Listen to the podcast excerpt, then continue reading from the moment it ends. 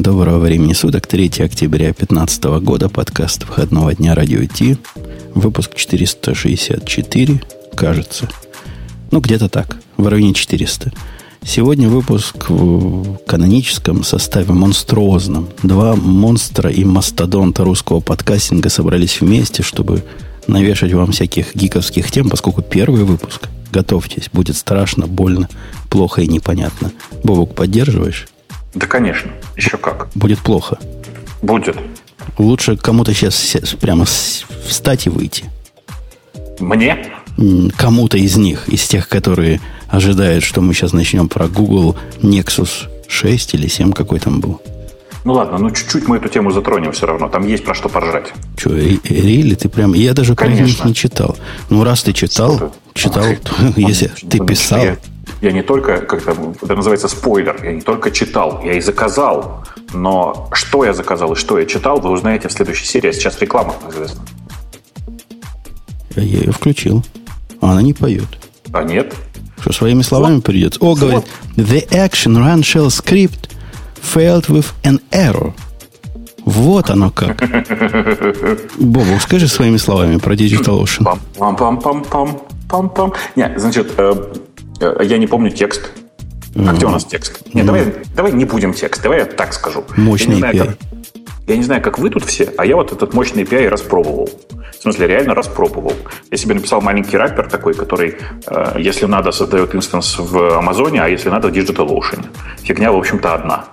А если еще учесть, что с практической точки зрения гораздо проще фигачить в DigitalOcean, потому что, как ни странно, инстанс там создается быстрее и убивается тоже быстрее.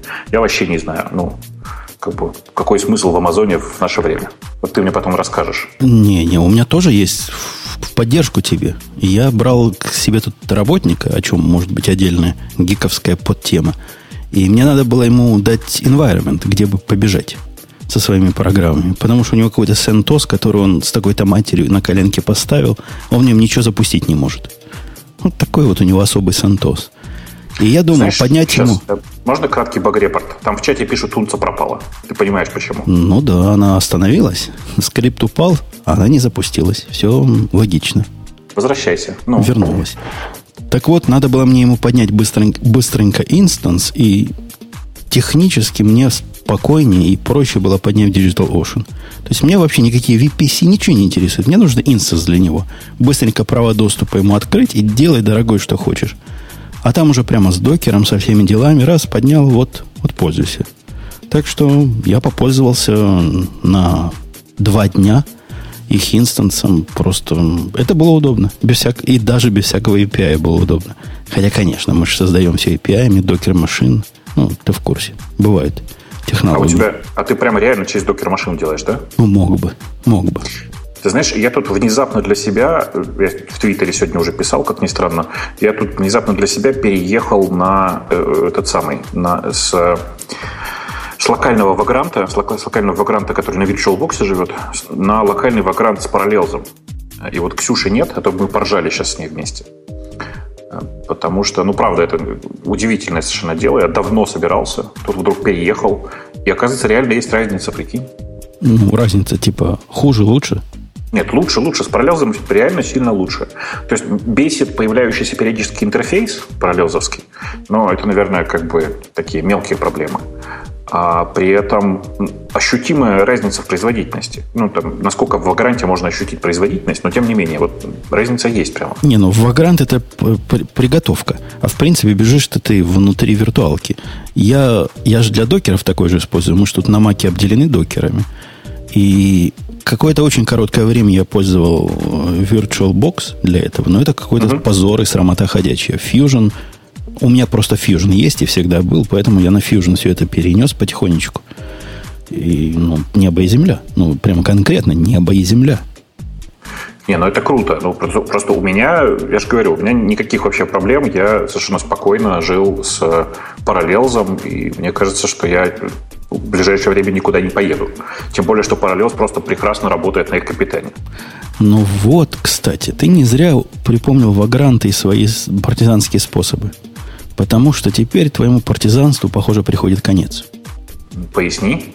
Вагранта оп, ох и эх, И теперь есть Otto вместо него. И это, я думаю, адекватная первая тема. Автор Вагранта сказал, что Вагрант все, конец. Типа, мы еще, конечно, его поддерживаем, если вы хотите, ради бога, но правильные пацаны должны идти на Отто, который является официальным заменителем Вагранта. Вот ты скажи мне, ты его потрогал хотя бы? Я про него узнал минут 40 назад, потому что у нас в темы просочилась э, новость другая, рядом стоящая от того же чувака, про Номад. Хаши Корп выпустил Номад, это другая тема. А ходя, почитая про Номад, я вдруг увидел какой-то Отто. Думаю, кто такой, почему не знаю. А вот оно оказывается как. Суть в том, что это балалайка. Я так понимаю, ты про нее вообще первый раз слышишь. Нет, нет, я тоже про нее прочитал, но прочитал исключительно формулировки э, наследник Вагранта. Все, больше ничего. Да, во-первых, это наследник Вагрант. То есть, если вы любите Вагрант, может, вы полюбите и Отто. Во-вторых, они поменяли немножко концепцию. Собственно, адекватно поменяли времени, поскольку, говорят, раньше мы оперировали виртуальными машинами, и наша единица деплоя была виртуальная машина, то есть додеплоишь, у тебя создается виртуалка при помощи всей этой магии – Теперь же нам виртуальными машинами думать поздно уже. Мы же в мире 21 века, микросервисы вокруг. Посему теперь они работают на уровне application. То есть ты описываешь у себя там стак, какой у тебя там Python, Ruby, PHP, Go, и оно знает, что с этим сделать. Знает, чего для тебя поднять. То есть такая высокоуровневая автоматизация. Во-вторых, эта штука теперь научилась понимать зависимости – чего раньше, говорят, в Агранте трудно было. То есть, видимо, там можно... Я с Вагранта просто, ой, извините, не знаком, но, говорят, раньше можно было только на уровне нескольких виртуалок. Поднимаешь несколько VM, вот тебе зависимости между сервисами. Мол, тяжеловато это. Теперь зависимости можно явно описать, они вроде как будут в одной виртуалке все. Так. И, значит, ты... Ну, в смысле, это то же самое, что мы раньше добивались всякими, я не знаю, ансиблем, там, чефом с папиком. Ну да, потом вовнутрь виртуалки можно чего угодно, конечно, засунуть. Но теперь, значит, вот описанием Отто ты можешь всю свою среду описать. С, со всякими зависимостями. И deployment, этот Отто умеет деплоить твои программы. То есть... А, а Vagrant не умел, что ли, деплоить? Ну, а как он будет деплоить твои программы? Нет, Vagrant это штука локальная. Ну, теоретически, например, ты построил себе Vagrant этот, и он же может работать как против локальной виртуалки, так и против э, облака, правильно? У него же были всякие коннекты ко всему миру. Ну, это такое, знаешь, было. Я никогда не пользовался, потому что, ну, какой смысл? Очевидно, что нужно все равно наружу докер, докером разворачивать и, и, и там, типа, в крайнем случае ансиблем. Ну да, здесь, кстати, тоже докер упоминается, типа, между строк. Мол, мы, мы и с докером можем. Мы, мы, конечно, типа вагранта, но мы, конечно, можем и с докером. И перформанс у него, говорят, такой, что просто Вагран нервно курит в сторонке. Мы, типа, научились, пишет автор, за 6 или за 8 лет, сколько он это делает, писал, пилил – много чему, и вот теперь наш Отто, ого-го, миллисекунды занимает. Ок. Ок. Допустим. Вот, собственно, и все. То есть такой, такой наследник, э, будущее Вагранта теперь темно. Теперь, значит, оно на режиме жизнеобеспечения находится. То есть ему в любой момент родственники могут отключить аппарат искусственного дыхания. Так. Так что готовьтесь. То есть, то есть подожди, ну ладно, он open source. Что там? А ты, а ты его прямо конкретно пользуешься, да, Vagrant? Ну нет, нет, ну, я его использую очень банальным образом. Ну, типа, у меня есть э, там, типа, 6 виртуалок, в которых я занимаюсь всеми своими шестью мелкими проектами. Которые виртуалки, прям ты понимаешь, да, они живут, ну, как бы в локальной среде, и все. Угу. Спрашивает человек, а именно Барлок, а тоже оно на Руби? Ну, он там как-то Руби обзывает. Я лично сомневаюсь, потому что все их новые продукты, консул и, и вот, этот, э, вот этот другой, о котором я уже забыл название, они все Отто? на Go написаны. Не, не Ото, а вот тут Номад. Они все а. на Go написаны и, и вот гордятся этим. Я так подозреваю, что и Ото тоже будет на Go. Слушай, ну это же легко посмотреть, чем Это же HashiCorp. Сейчас мы, сейчас мы раз, раз, Отто, development and deployed, тролля поля. Ну вот, а я быстрее, а я все быстрее. На все на Go. Все на Go. Все на Go. Ну и нормально. У автора, конечно... Нет, ну, ты знаешь, вот при прочих равных уж лучше на Go. Да, конечно. Но у автора есть, вот у, у всех его продуктов есть чудовищная особенность. То есть он выкатывает, видимо, так в мире Go принято, выкатить один, значит, э, экзешник, который делает все. Он и клиент, он и сервер, он и часть в ноде, он и мастером, чем, кем угодно может быть. Боковой эффект от, от такой универсализации, я, я подозреваю, так правильно Go делать. То есть это канонически. Консул вот так написано. Есть один консул и все. Есть один намат и все. Но его настраивать, это прямо, знаешь, хочется, чтобы кто-то помог. Вот такое ощущение. Помогите мне кто-нибудь. 850 параметров передать, я прямо устал. Ну, ну реально, это какая-то особая профессия разбираться с его флажками. Нет, нет, меня это всегда очень бесит, а главное, что бесит, это дурацкая привычка реально все передавать через, команд, через command line. Ну зачем? Ну, в чем прикол-то? Ну, положи все в конфиг. Ну, у них там есть и конфиги, которые тоже надо через command line передать предварительно. Но они как бы плюс к тем 557 параметрам, которые надо передать. Так что все там непросто. Хотя с такой-то матерью и простеньким контейнером, который всю эту магию скрывает, я прекрасно с консулом живу и думаю, мог бы прекрасно и с этим новым вагрантом жить. Слушай, у меня к тебе сложный вопрос, не подкупающий своей новизной. Скажи, пожалуйста, а там, кстати, в чате нам, нас ругают и говорят, и это говорят апологеты докера. Если что, я не апологет докера. Я апологет докера. Ну так докер запускается одинаково для всего. Вы не, как ну, бы, там, вы... Нет, подожди, подожди, там правда у докера действительно команд-лайн пипец какой сложный. В докере дофига команд-лайн. Но в докере да. я могу это понять. Это как бы, ну ладно, грубо говоря, такая микрооперационная система. Грубо говоря. Грубо говоря. И изучив возможности, ну вы же не ругаете, что какой-нибудь там LS имеет миллион параметров, или там PS какой-нибудь. Это системная вещь. И я, мне не жалко потратить времени на изучение ее параметров. То есть я ее потом использую для 500 тысяч разных проектов. Консул это один проект, а вот это другой проект. Ключики у них будут разные. Их все надо выучить один раз. А лучше всего не учить. Лучше всего один раз как-то пробиться через это, спрятать все, что можно. В принципе, с докером никто вам не мешает такое сделать. Если кому-то 15 флажков докера, ну или ладно, 150 флажков, будем честными, докера, кажутся сложными, ну, прячьте. Вон, Бобук показывал программку для автодополнения ключиков докера. Слушай, а у меня к тебе по капоту. Я, собственно, к чему подъехал-то? У меня, знаешь, наш э, любимый провайдер мощного API э, по имени компании DigitalOcean заявила, что один из дата-центров, в котором я живу, он как бы скоро умрет. И неплохо бы типа как бы переехать в другой. А теперь, внимание, вопрос. И как я должен это делать? А, подожди, я тебе расскажу. Я это делал. Да? Ты как? Расскажи. Делаешь снапшот сначала. Так. Хорошо. У снапшота там есть такая галка сделать его кросс-регионным. Причем нужно не просто сделать снапшот, нужно сделать снапшот с остановленной машины. Он сам остановит. Нет, нифига.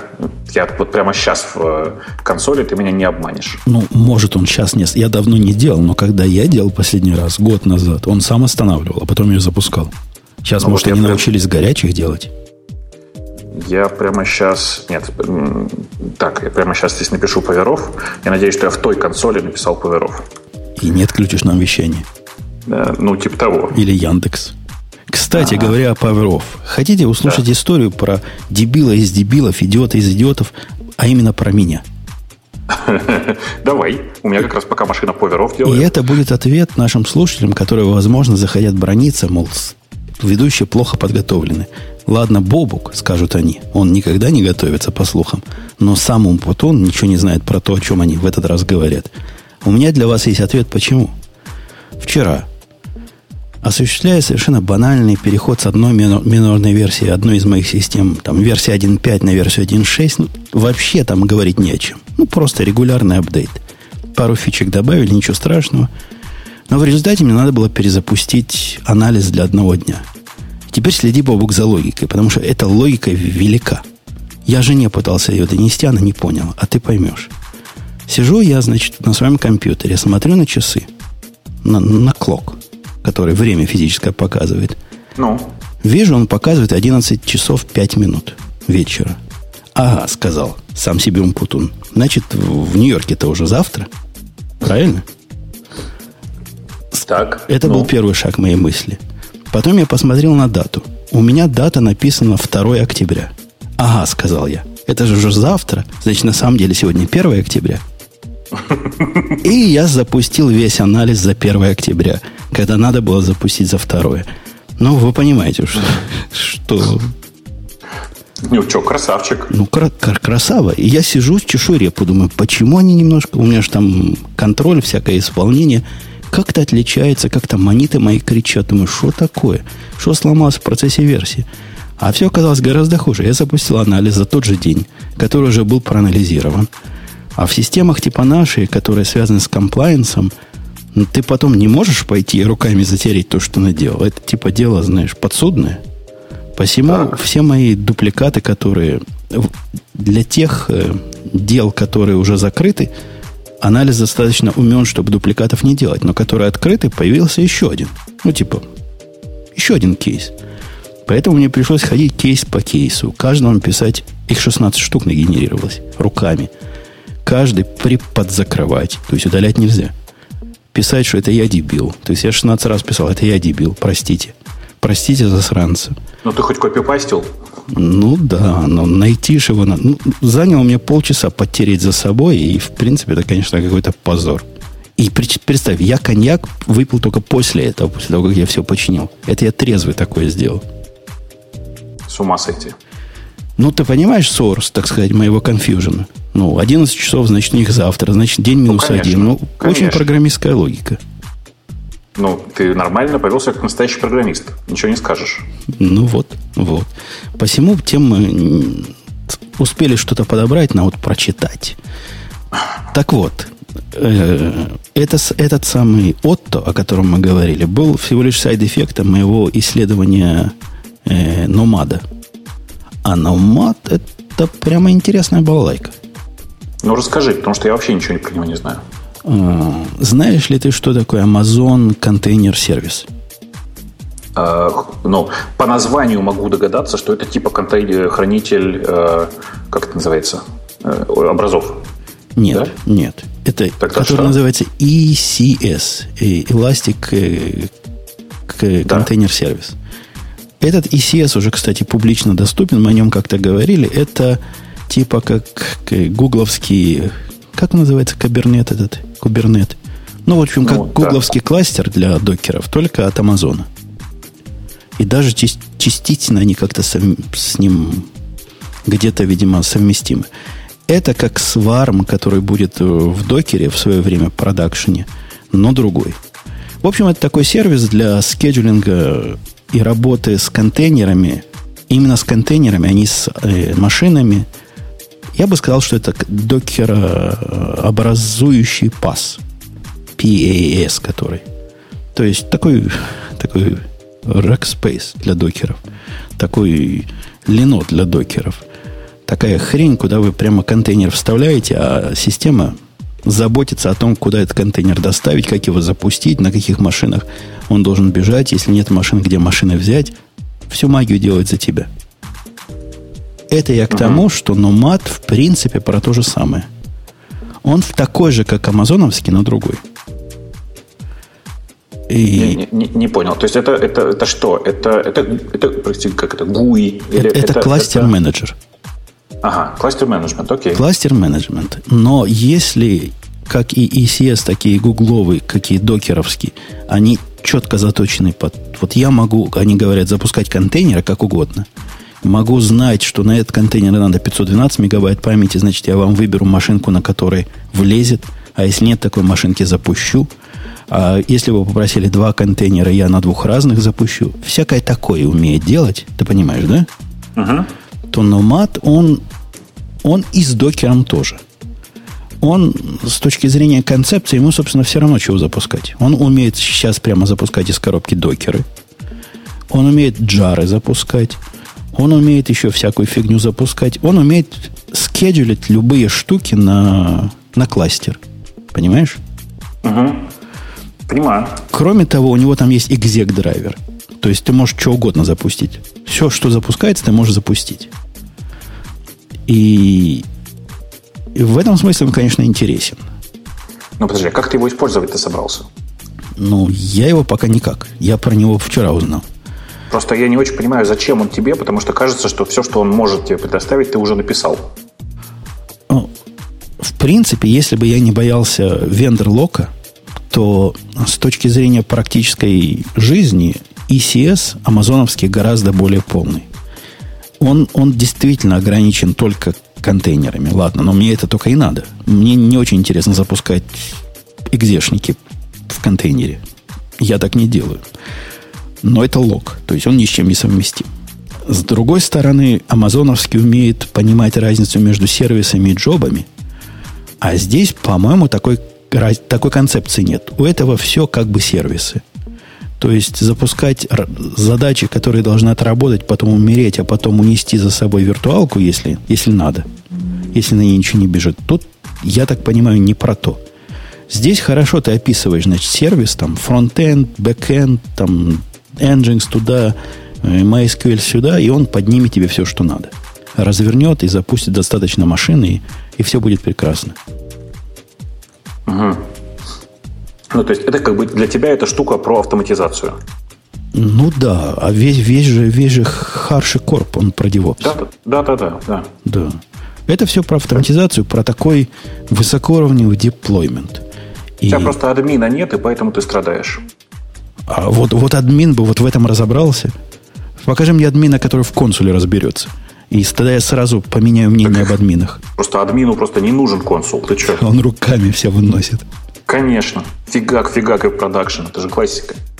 Между тем, снапшот у меня делается с машины уже э, почти 10 минут. Ну, никто не обещал, что будет быстро. Ну, Понимаешь, это, для меня это некоторым образом проблема, потому что чуваки говорят, знаешь, переезжай, пожалуйста, из одного дата-центра в другой и рекомендуют процедуру, которая займет, ну, судя по моим ощущениям, как минимум час. Да. То есть они, они мне за мои же деньги предложили час простоя. Ну, если бы ты был человеком адекватным, ты бы имел бы как бы второй в другом дата-центре, на который бы ты сейчас переключился, и пользователи твои бы не страдали если не Нет, у тебя есть. Это, ты понимаешь, что это все очень смешно. У меня это девелоперская машина, и я думаю, что я ее в ближайшее время пере... Ну, как это сказать? Я сейчас ее смигрирую, а потом я ее, скорее всего, выключу. И перенесешь на свой домашний HP Gen 8. У меня нету HP Gen 8. Очень дорого HP Gen 8. Кстати, я видел, знаешь, какую штуку? Как раз тебе подумал. Э, HP делает такие микро... Они называют это десктопами, но на самом деле это такой серьезный... Ну, и это не сервер, конечно. Но серьезный машин, который без дисплея, без всего, который можно в подвал поставить, цена вменяемая, там моща совершенно дикая. Все дела.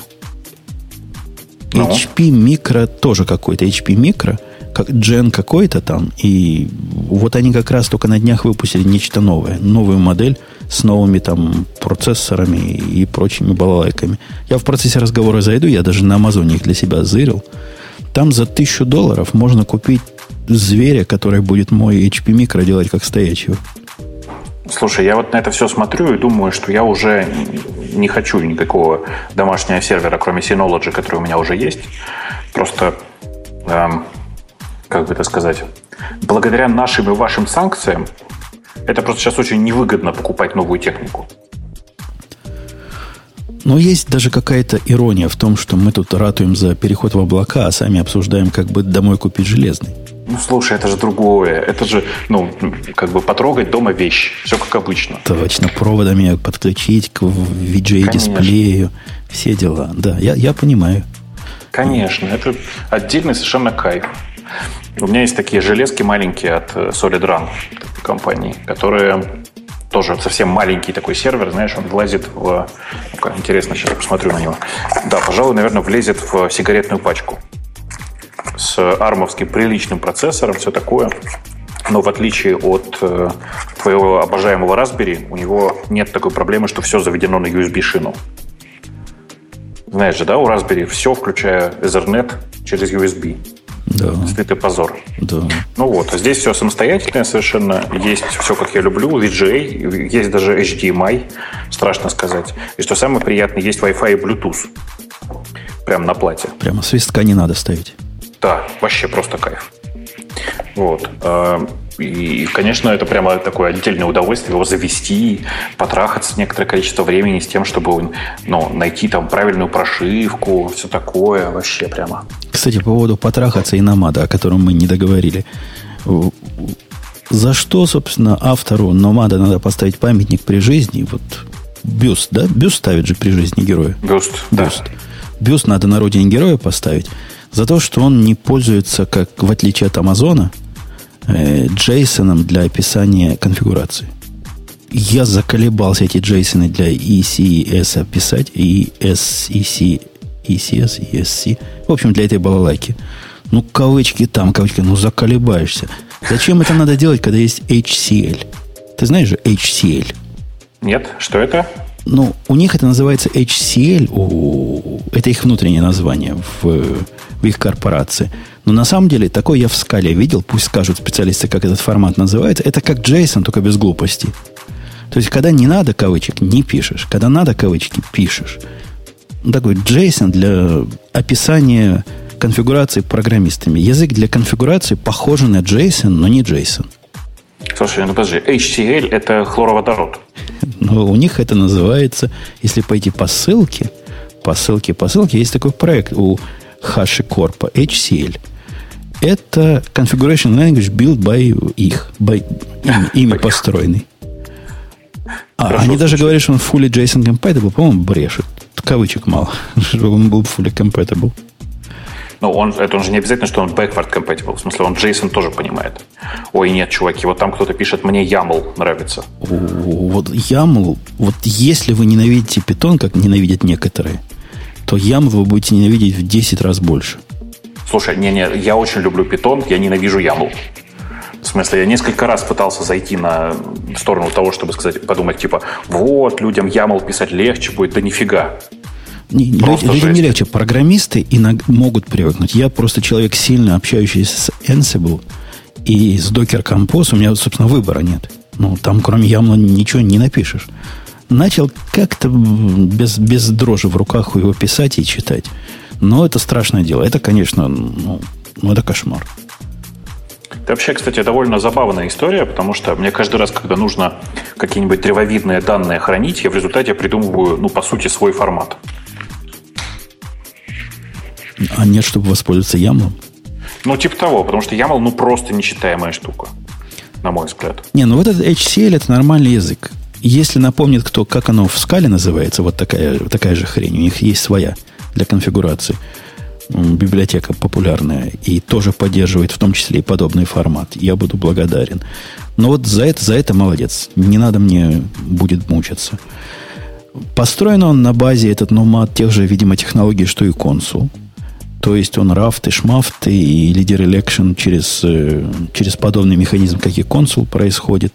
Federation через серв. В общем, все проверенные вещи. Из таких, которые меня удивили, он использует для дата storage BoltDB.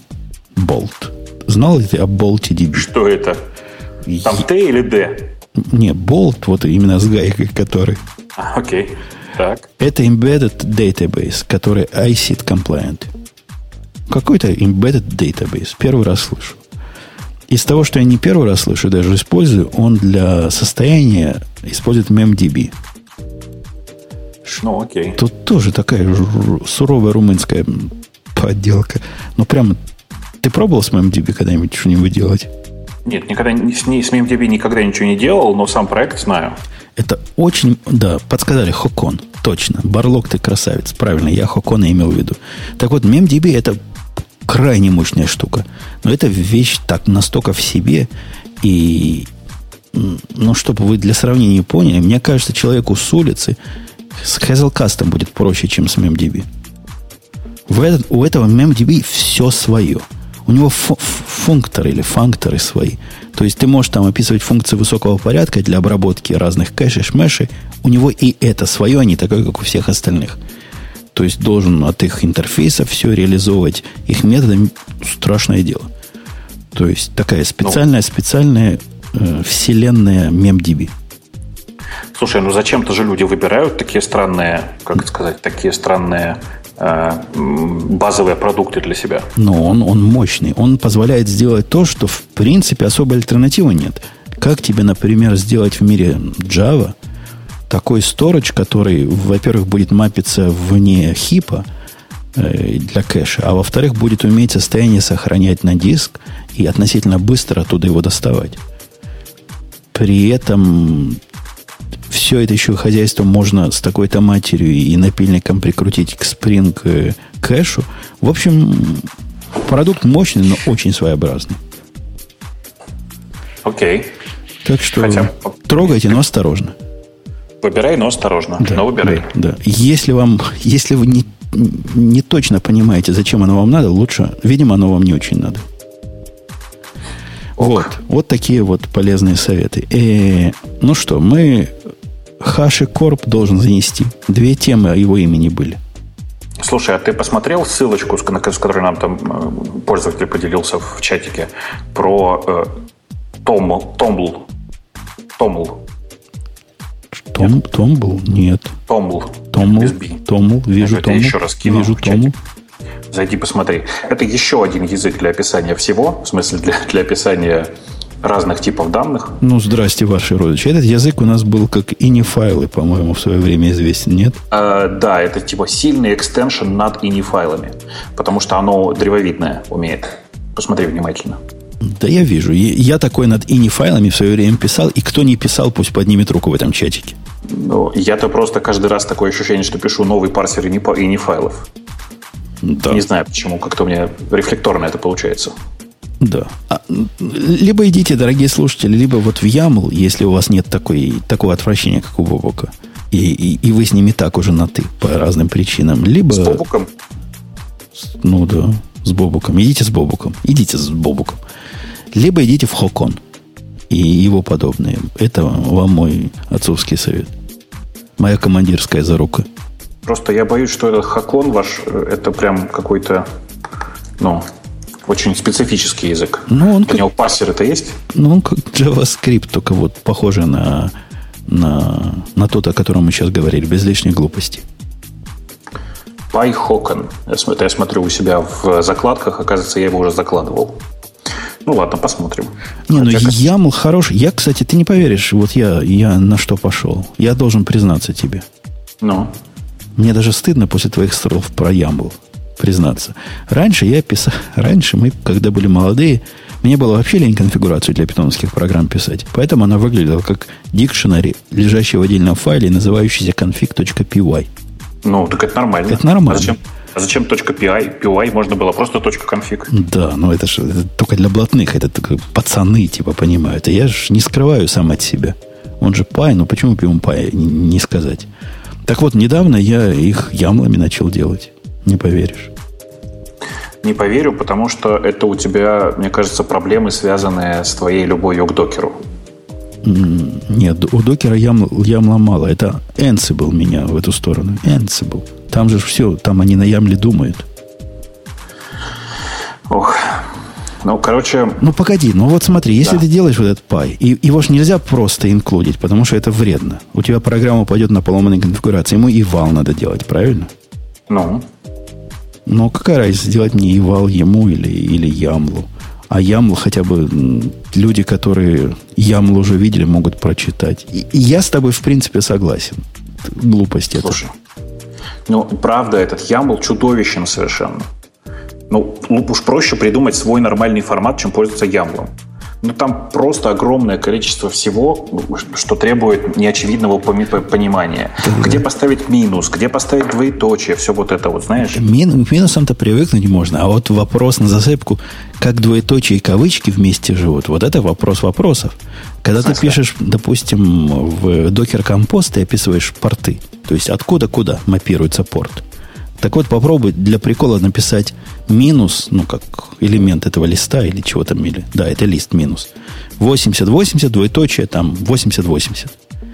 Потом он тебе выдаст такие странные ошибки, которые абсолютно не приводят к выводу, с их точки зрения логическому, что всю эту строку надо взять в кавычки.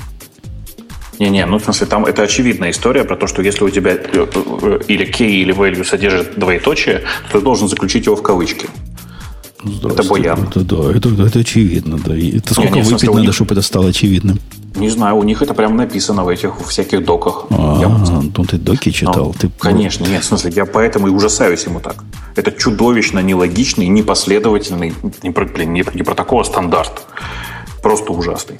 Я посмотрю на Томл еще раз, потому что я помню, что он у меня уже тоже закладывался в закладки, надо посмотреть. Я, посмотреть, я не, не имеет табы. Да, там, там и с пробелами надо аккуратно, не только с табами. Просто с точки зрения пендитности, питон по сравнению с ним это расслабленный чего? чувак. Пендитности. Это как? Ну, это когда ты, знаешь, вот в костюмчике, в троечке, галстучек натянул, Окей, хорошо, все да. дела. Так вот, питон это просто пацан, понимаешь, ходит в этом, в худе в этом и так плюет сквозь зубы. А это уже о многом говорит. То есть Ямл это, это тройка. Ну, короче, смотрю я на твой этот, э, как он называется, хакон. Он все-таки только для конфигов. А что тебе еще надо это может описывать? быть неплохо, но не, нет, в смысле, это я говорю, это может быть и неплохо, но у меня всякое бывает. Например, у меня просто какие-нибудь данные нужно какого-нибудь человека, человека писаемом виде положить. Понимаешь, о чем я? Ну, вот, э, вот эта идея о том, что можно конфигурационные форматы использовать как язык э, высокоуровневого описания действий, а эта идея именно положена в основу Ansible, мне это кажется идеей чудовищной. И это какой-то вывих головного мозга. Так, да, слушай, раз мы вернулись к истории с Sensible. Так что, ну вот смотри, у меня есть снапшот э, в DigitalOcean, простите за такой прямой эфир, готовый снапшот э, дроплета. Теперь в каком-то месте ты говоришь ему сделать кросс, кросс, кросс, кросс. Там прямо есть такое место. Сделать его тран- трансфера было или еще чего-то такое. Надо специально, специальную птичку там нажать. Поскольку по умолчанию он внутри дата-центра только живет. Господи, какой же бред. Ну ладно. Да, а, в смысле, еще нужно будет потом его перенести в... Нет, в смысле, нужно будет потом создать новый дроплет и туда его зафигачить? Точно. После того, как ты сделаешь его transferable, тогда ты сможешь с другого дата-центра его увидеть в своем аккаунте и сделать из него новый этот самый. Новый instance. Новый... Не instance, у них называется droplet. Слушай, я сейчас аккуратно спрошу. Ну, а они там в Сан-Франциско, да? Ты не знаешь? Много курят, думаешь? Нет, я думаю, что они просто не натуралы какие-то. Ну, я не могу другого слова подобрать. Причем в плохом смысле этого слова. Конференция, на которой мои коллеги уезжают на этой неделе, будет в, в Денвере. А Денвер, ты знаешь, это в таком да. штате, в котором можно. Да. да. Так что, да. Окей. Окей. Ну, короче, очень ненатуральный процесс. Да. А что у нас, какие у нас темы еще интересные? Первая тема я поставил, почему вам надо каждый день учить новый язык программирования. Точка зрения э, человека, измученного JavaScript, мне кажется. В смысле? Ну, вот я хотел как раз твое мнение услышать по этому поводу. Суть ну. его м- заметки, это даже на статью не тянет, в том, что сидел он, сидел, курил бамбук со своим JavaScript. И каждый день у него новый фреймворк. Ну, ты знаешь, как у них принято. Да. День без нового фреймворка, это, считай, зря прожит. И он понял, что это его не развивает. Ты понимаешь, человек на JavaScript понял, что его не развивает новые фреймворки. А с другой стороны, он еще умеет на .NET писать сервер-сайт. Эта часть его тоже не развивает, потому что там все стабильно. Поэтому чувак говорит, мужики, учите новые языки, они вам расширят кругозор. Я хочу сказать ерунда. Не, ну почему? Кругозор-то расширяет. Просто чем тебе это поможет? Потому что что-то ему дало. У меня есть к этому такая проблема. Во-первых, я вообще не представляю, как они в JavaScript живут с таким количеством изменяемых параметров. Вот как они конкретно живут. Ты можешь себе представить? Да. Если через а день у тебя новый модный фреймворк, чего они делают практически? То есть они целыми днями следят за новыми фреймворками, чтобы не упустить новый модный, правильно?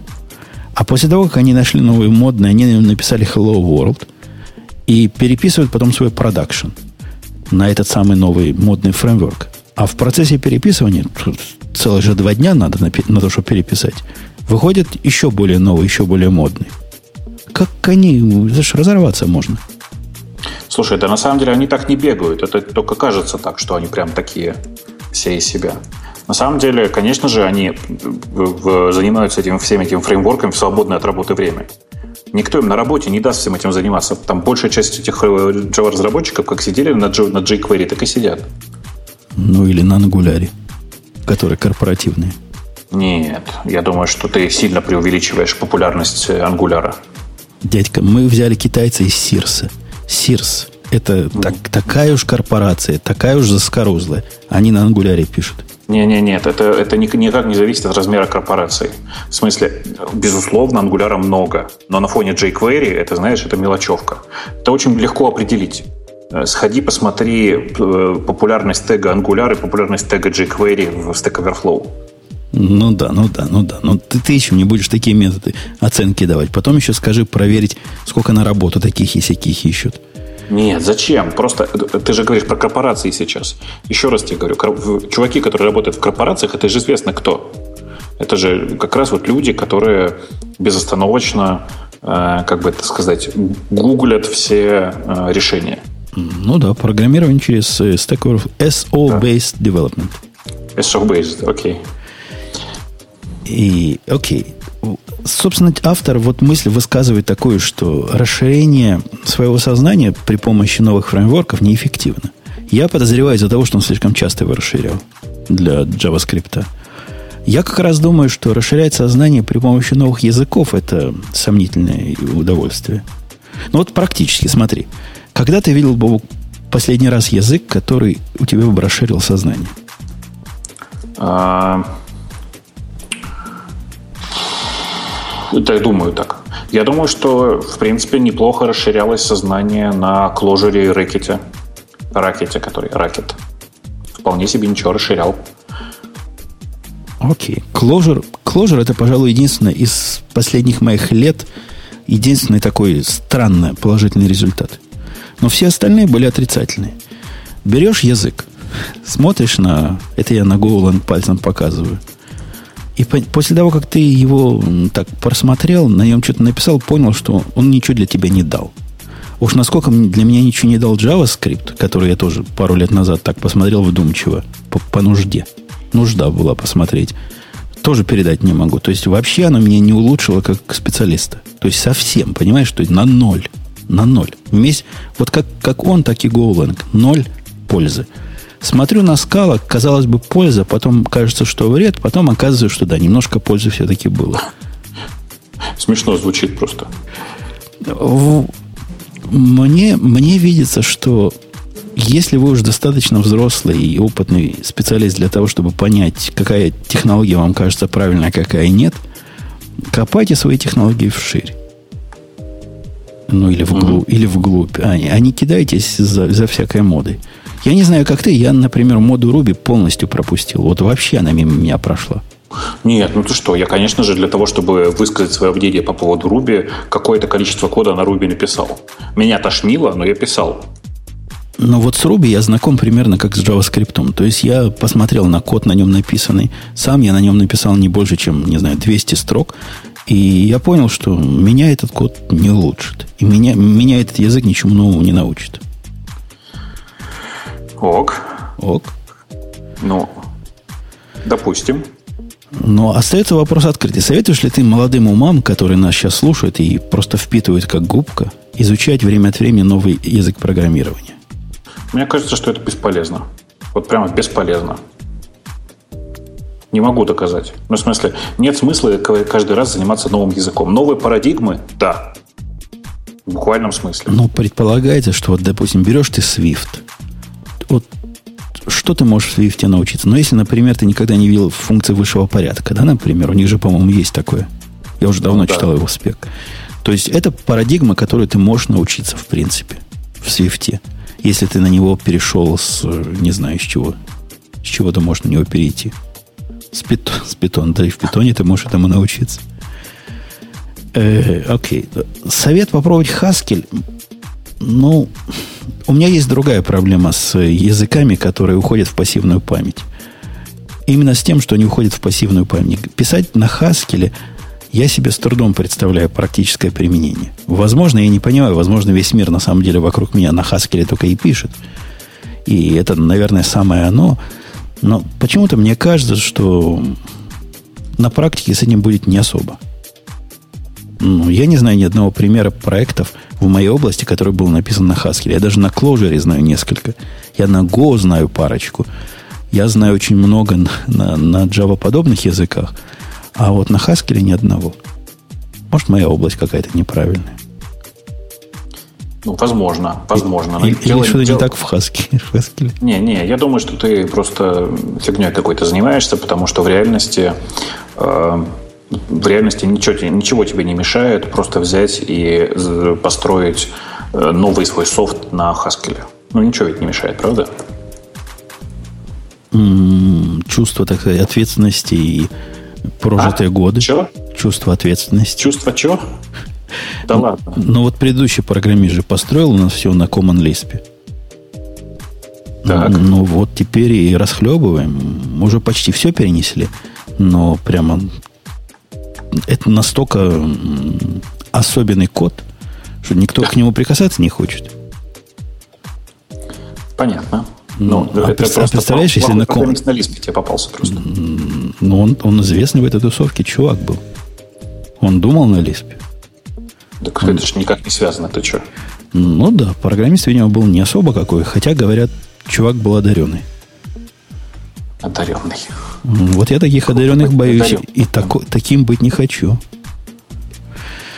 Окей. Э, смотрю дальше на темы. Мы, мы застряли, почему должен учить. Вы поняли наше мнение, которое мы сами не очень понимаем. Ну, хотите, учите, не хотите, не учите. Дело ваше.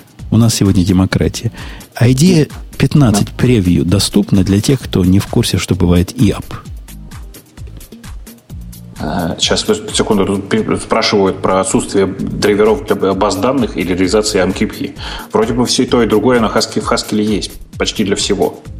Фанатов там много, так что не думайте. В, а, в Java нет гурутин и каналов. Ох, это как, да, как, как, как вам голову заморочили-то в эти гоуленги. Господи, господи. Э, доступна IntelliJ IDEA 15 превью. Наша тема и это такой, видимо, снапшот ИАПа, да? Что такое у них превью? Превью – это пред ИАП.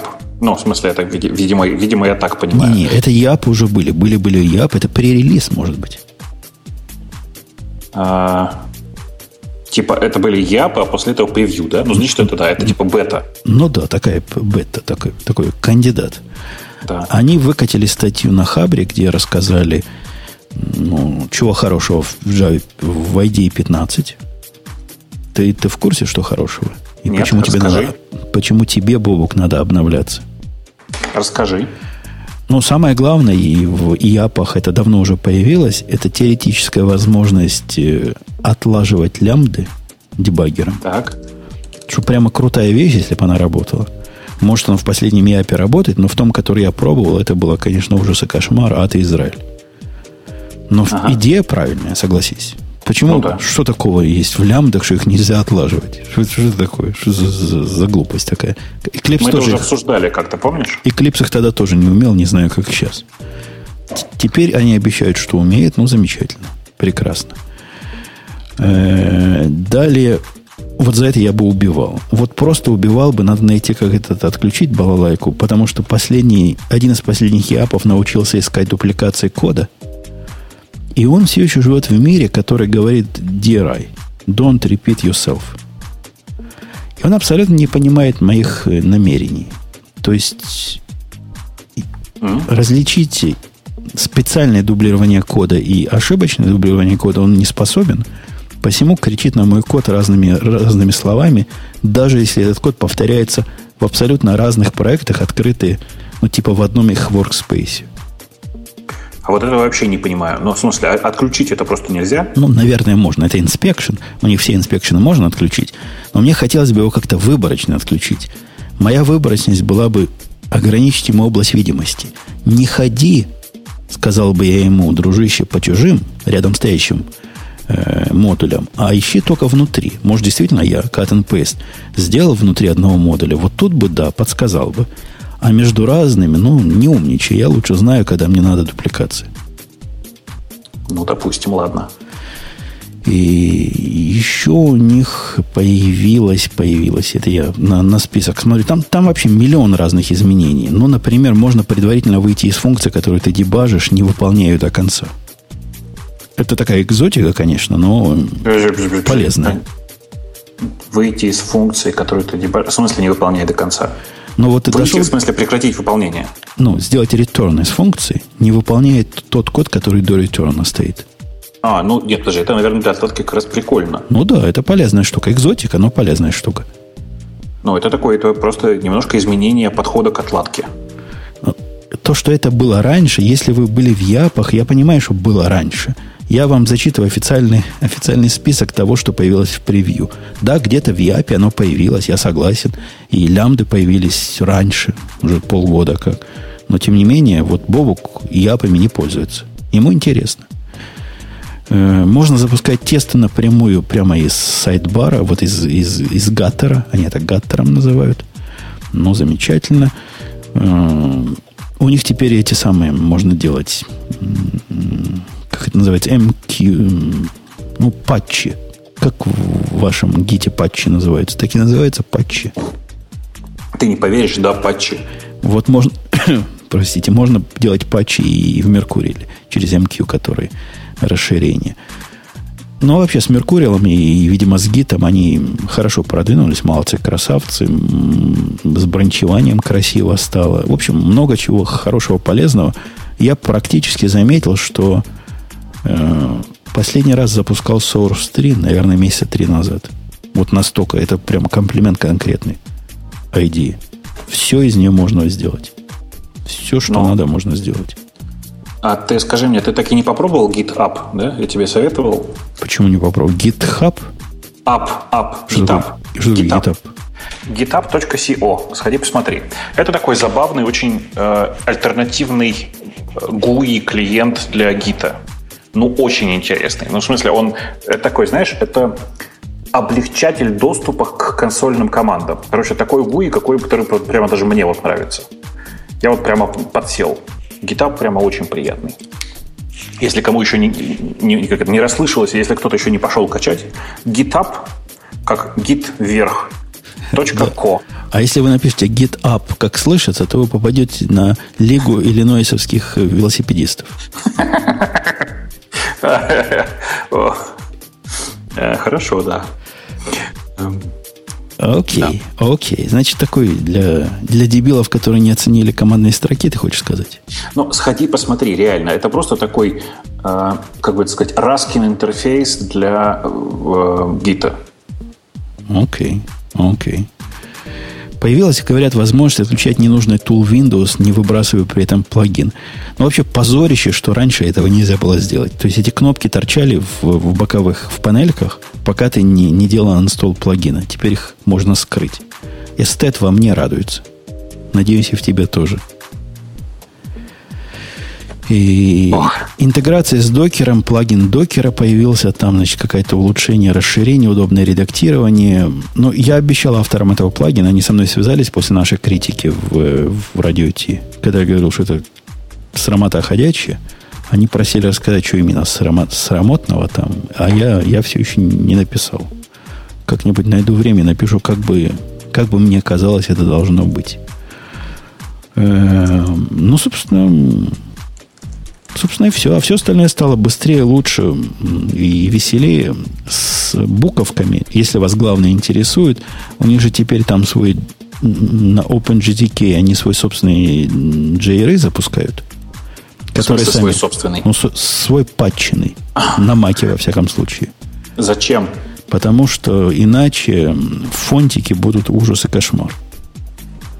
Вот мой пост гнева по поводу IDE, что можно либо выбрать работу на Java 6, и тогда будет мигать экран, либо на Java 8, тогда буковки будут такие ужасные, что кошмар. Либо еще... В общем, они пытаются эту проблему решить как могут. И решение вполне компромиссное. То есть буковки не такие хорошие, как у Java 1.6, но и не такие плохие, как на Java 1.8. При этом не мигает, не тормозит, и вроде бы все более-менее плюс-минус работает. Да, чуваки серьезно подошли. Пилят свой собственный форк OpenJVM. Ну, мне просто интересно, чем все это закончится. Ну, будут, его, будут его держать. Они же имбедят его прямо в IDE. Они его вместе с IDE раздают.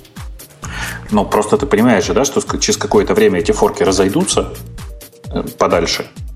И половина людей, которые занимаются сейчас продуктом, вместо этого будут поддерживать форк. Ну, я понимаю их проблемы. Я их проблемы понимаю. Видимо, поэтому у них год заняло хоть как-то начать это делать. Но, с другой стороны, если они хотят модели подписной и берут с нас деньги постоянно, ну, пускай работают, пускай напрягаются, пускай поддерживают. Да. Окей. Какая тема на тебя смотрит? А то все я, да я все выбираю, да выбираю. Например, про Git File Storage версии 1.0. Я решил, что ты просто в этом все знаешь.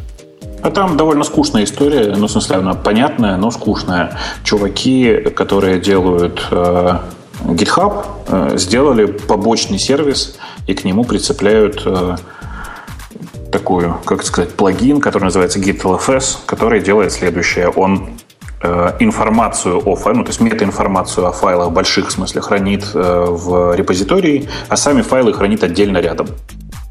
Ну, чтобы не хранить дифы от огромных файлов, вот это вот все, понимаешь, да? Я понимаю, я просто удивляюсь тому, что вот эта новость. А раньше, как вы... Раньше у вас такого не было в Гите? Нет, раньше, еще раз, есть десяток, наверное, готовых решений, которые умеют это делать. Реально То есть альтернативные LFS экстеншены, которые были, а чем они были плохи? Альтернативные LFS extension, ничего не понял. Ты а? говоришь десяток решений для того, чтобы хранить large files, правильно? А, так очевидно, чем они были плохи. Они были плохи тем, что были написаны не GitHub. Ну, это серьезный, видимо, довод. Ну, реально, на самом деле, я знаю там как минимум три хороших решения, которые так или иначе поддерживали большие файлы, э, некоторые из которых были условно официальные, другие условно неофициальные. Короче, их много было. Но, тем не менее, как-то все это довольно странным образом затянулось. В нашем мире Меркурила было, по-моему, два таких экстеншена. Один вошел потом в базовую, так сказать, комплектацию, и после этого перестали глупостями заниматься. И это была основная причина, почему я в свое одна из причин, почему я из Bitbucket ушел. Они не поддерживали Large File Extension.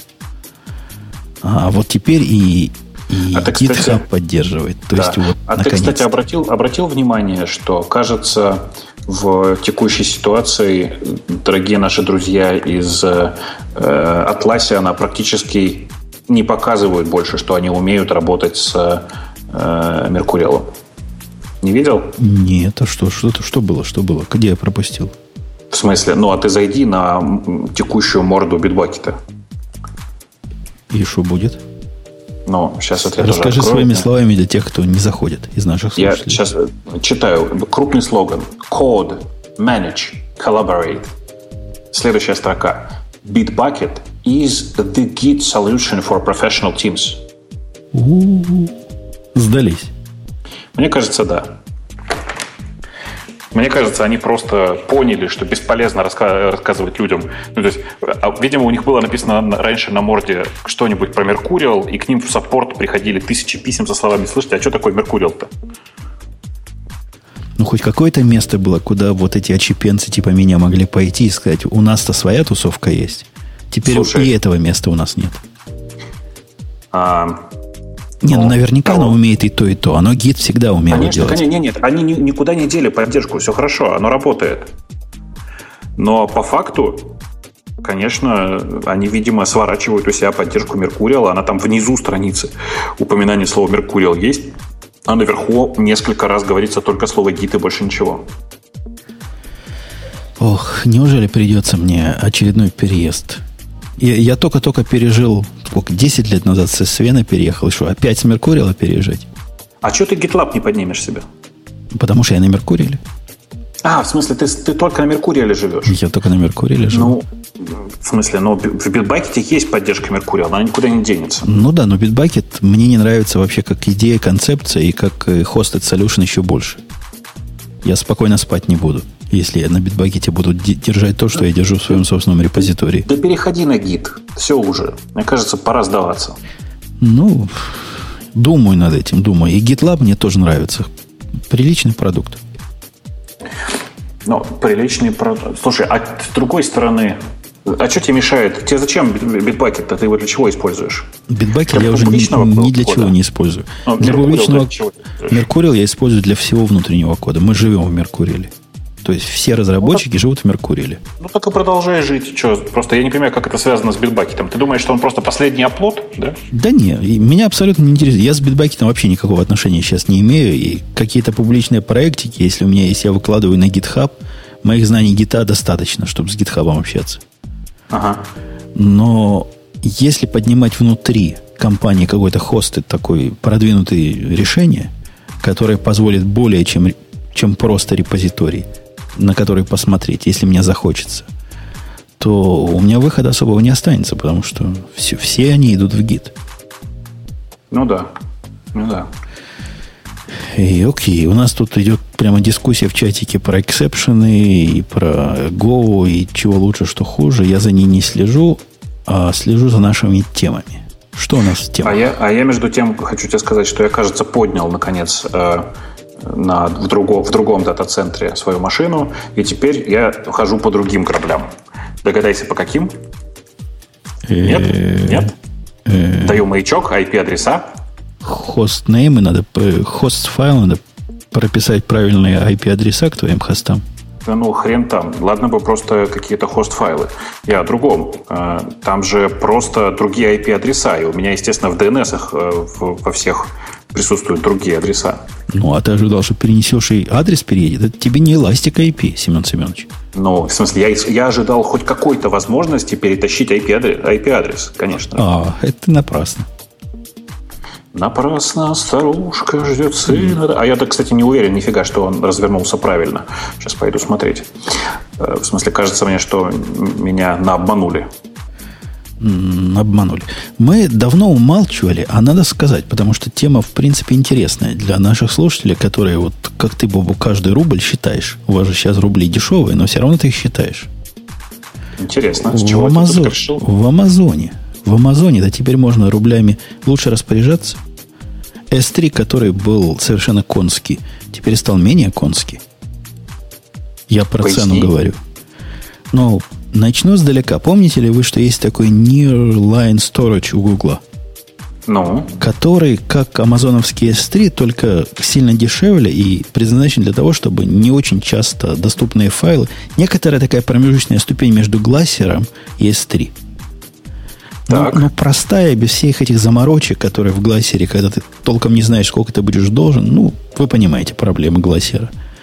Так вот, они выкатили Nearline, это давно мы про него уже говорили, теперь у Амазона есть их собственный Nearline. Они называют это S3IA.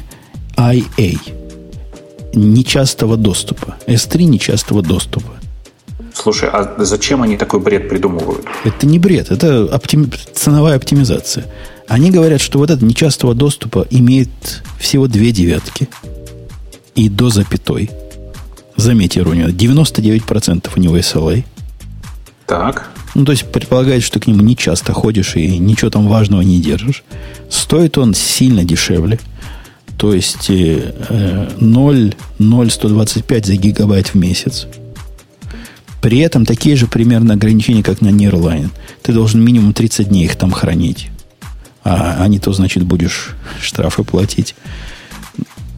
1 цент за гигабайт за, доставку, за доставание туда данных. То есть теперь можно наконец-то посчитать, сколько это будет стоить. Если вы храните, ну, в общем, вывод такой, если вы храните архивы в S3, это то самое решение, которое позволяет вам не мучиться с глассером и не чесать себе голову и не бояться момента восстановления, а просто такой же, как S3, только дешевый.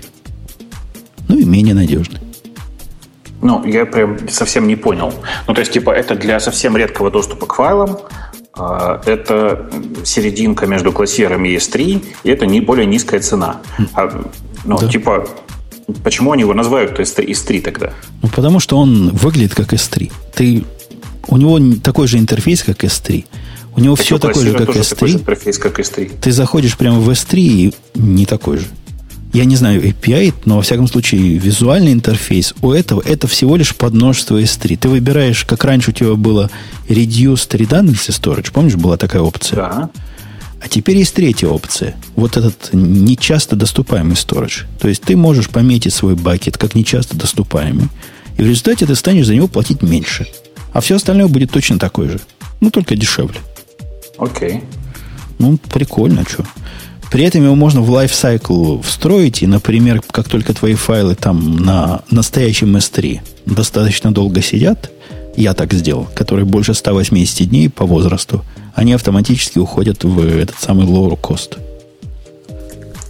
Прикольно. А, а почему они с самого начала это автоматически не сделали?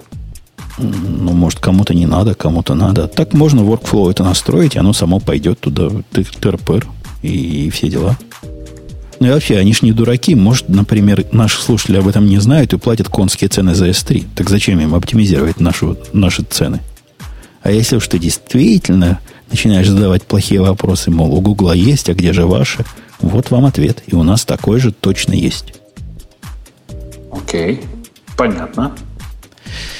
Э, окей, есть у меня сервис тут, если мы вокруг э, Амазона говорим. Сервис, э, появился сервис, который, который, как бы это мягко сказать без мата, ну, всякой, всякой твари есть место под, э, под этим солнцем. Вывод после того, как я ну, посмотрел на этот сервис. Ну ты давай, по-человечески скажи. Называется Park My Cloud. Идея сервиса, который совершенно отдельный, платный, настоящий сервис, которым можно бесплатный триал взять, все дела, как у всех, возможность запарковать ненужные вам EC2 инстансы. И сохранить при этом совершенно сумасшедшее количество денег – Следишь ну, за мыслью? Да, слежу. Мысль заключается в том, что в EC2 есть две модели оплаты. Одна модель оплаты, которая не ругают всячески, это когда ты платишь RI, Reserved Instance, и тогда никакой паркинг работать не будет, поскольку ты платишь за Reserved Instance вне зависимости, бегут или не бегут. Просто меньше платишь. Эта оптимизация, как правило, сохраняет от 30 до 50% того, что базовая цена, которая называется on demand – но согласись, если у тебя есть такие машинки, которые надо раз в, два часа, раз в день на два часа поднимать, то смысла их делать постоянными нет, даже со скидками. Их есть смысл поднять, поработать и опустить. Правильно? Ну, конечно. Они называют вот этот факт опущения машинок паркингом. И предоставляют, реально, чуваки построили бизнес. Они предоставляют сервис, который будет для тебя вот это все делать. А как, подожди, а по какому сигналу оно это дело опускает? Да не по сигналу. Ты крон, по таймингу, кр- крон туда засовываешь с красивым веб-интерфейсом. И он знает, что в 2 часа ее поднять, в 2.30 опустить. По, по сигналу это называется autoscale. Это уже часть как бы офферинга амазоновского. Ты можешь по сигналу загрузки или очереди или еще чего-то поднять, потом по подобному же сигналу опустить. Для этого никакого сервиса не надо. Надо документацию почитать. А у этих такой удаленный крон для поднятия машинок. И он тебе пишет, сколько ты сэкономил, ты можешь это начальству показать. Не, ну прикольно, конечно, в смысле, это ты приносишь начальству бумажку о том, что ты э, начальству много сэкономил, дорогое начальство, дай премию. Но практически-то польза какая? Ну, у меня, и я думаю, у всех, кто запускает такие инстансы, которые надо таки по таймеру запускать, есть свой скрипт. У меня на питоне этот скрипт, наверное, строк 20 занимает. Так вот, если ты не хочешь свой скрипт писать, который это будет делать, то ты можешь воспользоваться их замечательным сервисом. За сколько же он стоит, интересно? Прям я настолько разозлился, когда прочитал про их сервис, что решил свой скрипт оформить в веб-сервис, выложить куда-нибудь и дать всем людям пользоваться. Потому что это какой-то позор. Ну, нельзя настолько дурить народное население. План, который стартап, то есть до 30 инстансов поддерживающий, стоит 30 долларов в месяц. Который до 100 инстансов стоит 99 долларов в месяц. Который до 300 инстансов стоит 300 долларов в месяц. Ну, ты помнишь, как эти самые говорили, да? Папандополо говорил, и не он. Сначала белые пришли грабят, потом красные пришли грабят.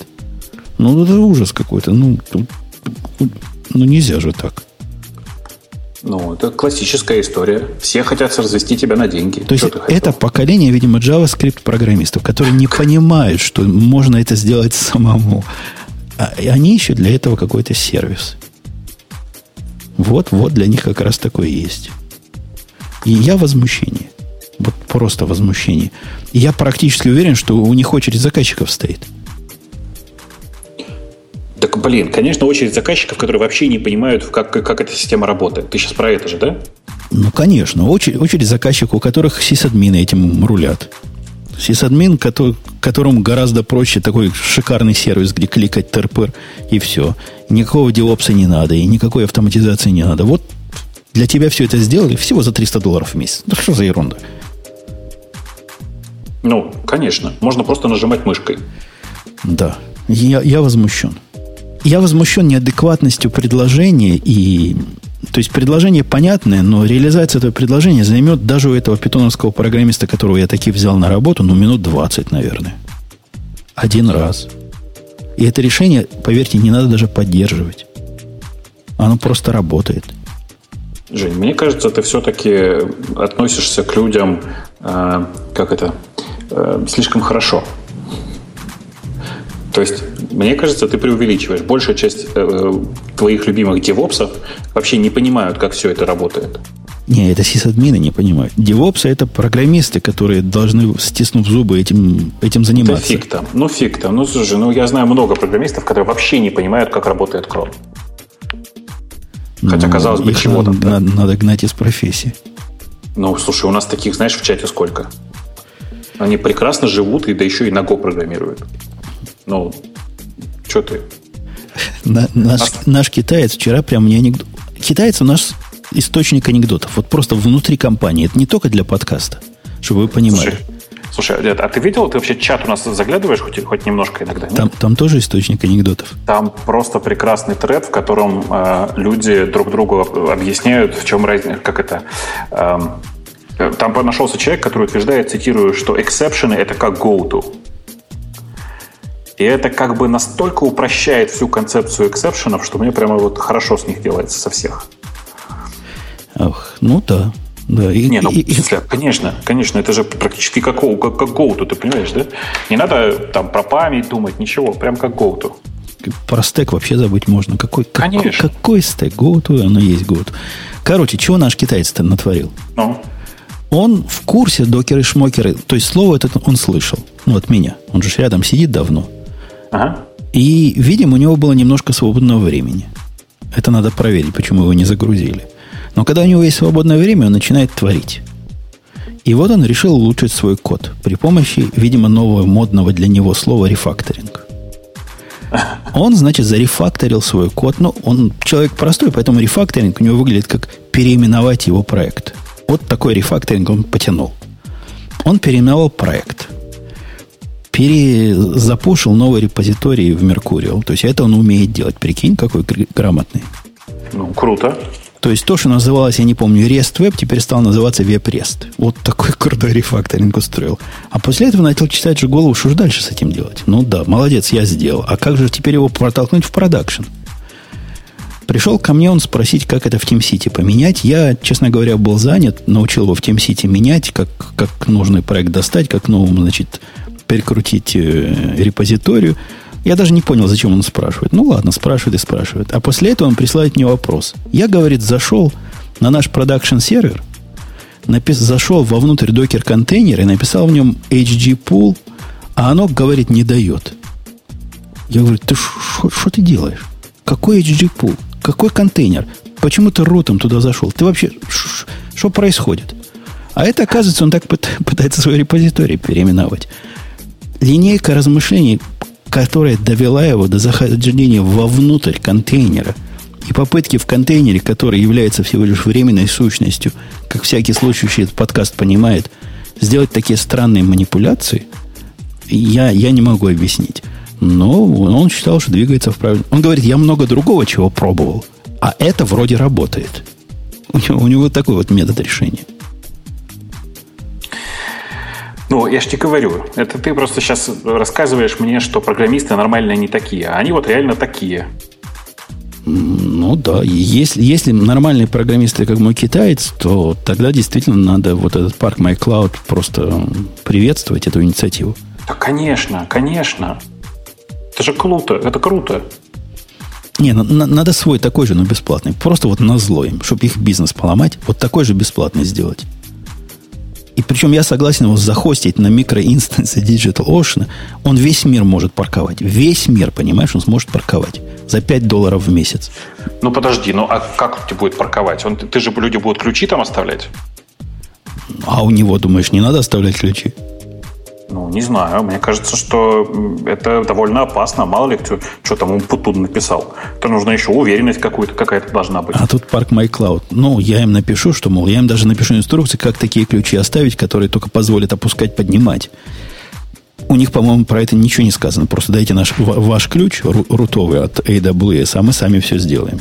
Я ж грамотно, я их научу, я прямо визард им напишу, как этот ключ Слушай, генерировать. Слушай, а если на машине просто сказать power off, то правда же Amazon не считает это за, за работающую машину? Конечно. Ну, то есть это же красота какая. На самом деле все гораздо проще. Ты должен, э, типа, тебе, тебе сгенерили ключ, ключик от EC2, в смысле, буквально. Ты на него зашел, разместил, в, создал нового пользователя, у которого в суду, в суду прописана одна команда. Power Не, это решает проблему с паркингом, а вот анпаркинг будет трудно так сделать. То есть Но... поднять ее обратно, или это... Женя, зачем обратно-то? Ты так же больше сэкономишь. Точно. Кстати, Amazon, вот надо им как-то за голову взяться. Они присылают время от времени письма, причем не мне, а моему начальнику, о том, что в этом месяце вы могли бы сэкономить 7800 долларов. И начальник каждый раз, получая это письмо, спрашивает мне, что это? Что это было? Почему мы не экономим 7 тысяч долларов? Вон, чуваки говорят, можно. Но на самом-то деле они брешут. Ты знаешь, что они делают? Нет. Они смотрят на наши все инстансы, которые on demand. Просчитывают, как будто бы они работали все время. А на самом деле они у меня там час в день работают. И говорят, ну вы что, вот сейчас вы заплатите за резерв инстанс, и у вас счет станет на 7 тысяч долларов меньше. И они такие правы, если бы они у меня работали 24 часа в сутки. Ну, ты понимаешь, мне даже нашей публике по продвинуто это трудно объяснить. А как мне объяснить начальнику это? Ну, ну понятно, никак. Каждый раз, каждый раз объясняю, что это частично правда, но на самом деле мы бы заплатили, если бы это сделали, тысяч на 5 больше, а не на 7 тысяч меньше. Да. Окей. Что на тебя смотрит? Скажи мне. Что на меня смотрит? Пошел смотреть, посмотреть на темы. На меня вообще смотрит консоль Digital Ocean, если что. Но да, сейчас изменилась текущая тема. Какие же тут у тебя темы прекрасные все? Kafka by example, какой ужас. N1QL. Боже мой, что это? Вчера, вчера первый раз услышал, думал, может, ты скажешь. Давай с тобой лучше о другом поговорим. Сейчас я вот э, расскажу, у меня есть маленький сервер, маленький сервис, что говорю-то, а ты мне расскажешь, как бы ты его делал. Значит, смотри, есть э, такая штука, которая распределенно с разных машин э, собирает данные в одно место. На машинах может быть, ну, ну такой, знаешь, как это, такой, точка централизации. Как это выглядит? Это похоже на, э, помнишь программу City at Home? Да. Которая дистрибьютор считала всякое. Вот это примерно такая же фигня. Есть централизованный сервер, который сдает задачи, и есть много-много клиентов, которые туда ходят. Вот задача. Как бы написать такую фигню? А, в чем подвох? Подвох, например, в том, что все эти машины, очевидно, могут быть за НАТО, еще где-то. То есть они должны обязательно сами ходить на сервер. А еще часть из этих машин, очевидно, э, периодически, ну, у них, у них периодически пропадает connectivity, потому что у некоторых это ноутбуки.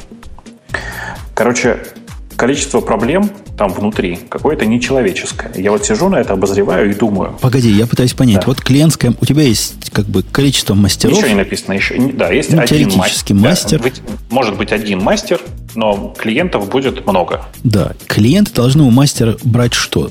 Что-то на него задачу. посылать, задачу, задачу брать. Да. Брать задачу, брать задачу, прочитать ответ. Что-то там вычислять, и, и, и это все должно синхронно работать, правильно?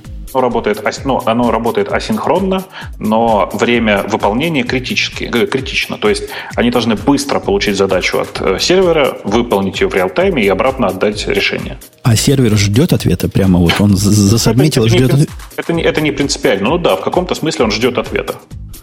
Ну, а зачем изобретать тут велосипед? Почему не поднять между ними то, что раньше называлось middleware, а сейчас называется какой-нибудь RMQ, и через него сабмитить задачи? Что такое RMQ? Ты про что сейчас? Rabbit. А, в смысле поднять RabbitMQ? Поднять RabbitMQ а, хотя бы, я не знаю, либо на самом мастере, если у тебя хочется сэкономить, либо отдельно где-то поднять. Не, не, не, смотри, у меня вот, вот какой вопрос. Во-первых, э, с RabbitMQ огромное количество геморроя, я очень не люблю его настраивать каждый раз, но, допустим, ладно. Э, вот мы подняли RabbitMQ. RabbitMQ на самом деле ожидает, что все э, клиенты, ну, что у них постоянный коннект к RabbitMQ. Кто тебе такое сказал? Ничего он ну, такого я... не ожидает. RabbitMQ, ничего, у него вообще никакого ожидания нет. Ты к нему по AMQP ходишь, MQP, да. ага. если смог эти молодец, если нет, то обрабатываешь. Но это зависит от степени умности твоего драйвера. Но те драйвера, с которыми я работал, понимают, опаньки, мой коннект пропал, я сейчас подожду. Там даже полиси можно определить. Если при, пропал коннект или сердцебиение пропало, каждый раз, ну, чтобы не ломиться в него, как идиот, увеличивать в два раза или там экспоненциально вот эту задержку ожидания. То есть, по идее, это драйвер должен делать коннекты. Это не, не задача аппликации, уметь к нему переконнектиться. Как только смог, достал. И если у тебя этот AIM Rabbit стоит, ты можешь довольно гибко настраивать все эти раутинги. Я просто не знаю, тебе надо, чтобы они все лезли в одну очередь или каждому свою очередь строить. Ну, это, это не принципиально в данном конкретном случае, но можно все в одну очередь, пофигу. Там на самом деле задачи, которые такие равнозначные. Ну, то есть, там, говоря прямым текстом, это краулинг, по сути. То есть э, задачи сводятся к тому, чтобы сходить в интернет, вытащить нужную информацию, ее пере, перепарсить и отправить обратно. Ну, по сути, я не люблю это решение, но по сути тебе бы подошел бы RMQ-шный RPC. Я редко когда использую, но твой случай похоже оно. То есть ты делаешь RPC через очередь. Твой сервер вызывает как бы удаленную процедуру неизвестно на ком. Единственное, с кем он общается, это со своим RMQ и ждет в течение какого-то тайм-аута, тебе же надо по тайм-ауту упасть, если вдруг никто не просчитал, и ждет ответа. Ну вот он посчитал, получил, кто-то из них подхватил из твоих воркеров, отработал, прислал ему обратно через ту же самую очередь. Вот тебе ответ. Я вообще просто ни разу не использовал RPC в RMQ.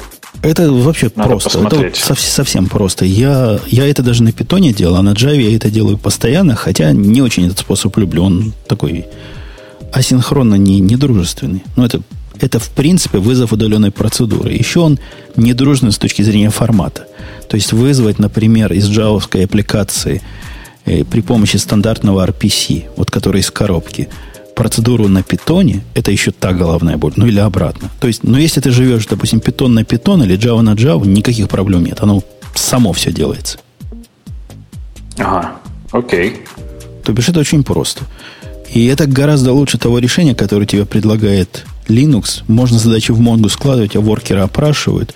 Но это эмуля... можно и через Redis, или через... Но. В Mongo это можно делать через вот эти, как они называются, такие специальные очереди у них есть. Ну, которые по кругу, как, как да, да, знаете. Да, да, да, да. Но RMQ для этого придумано.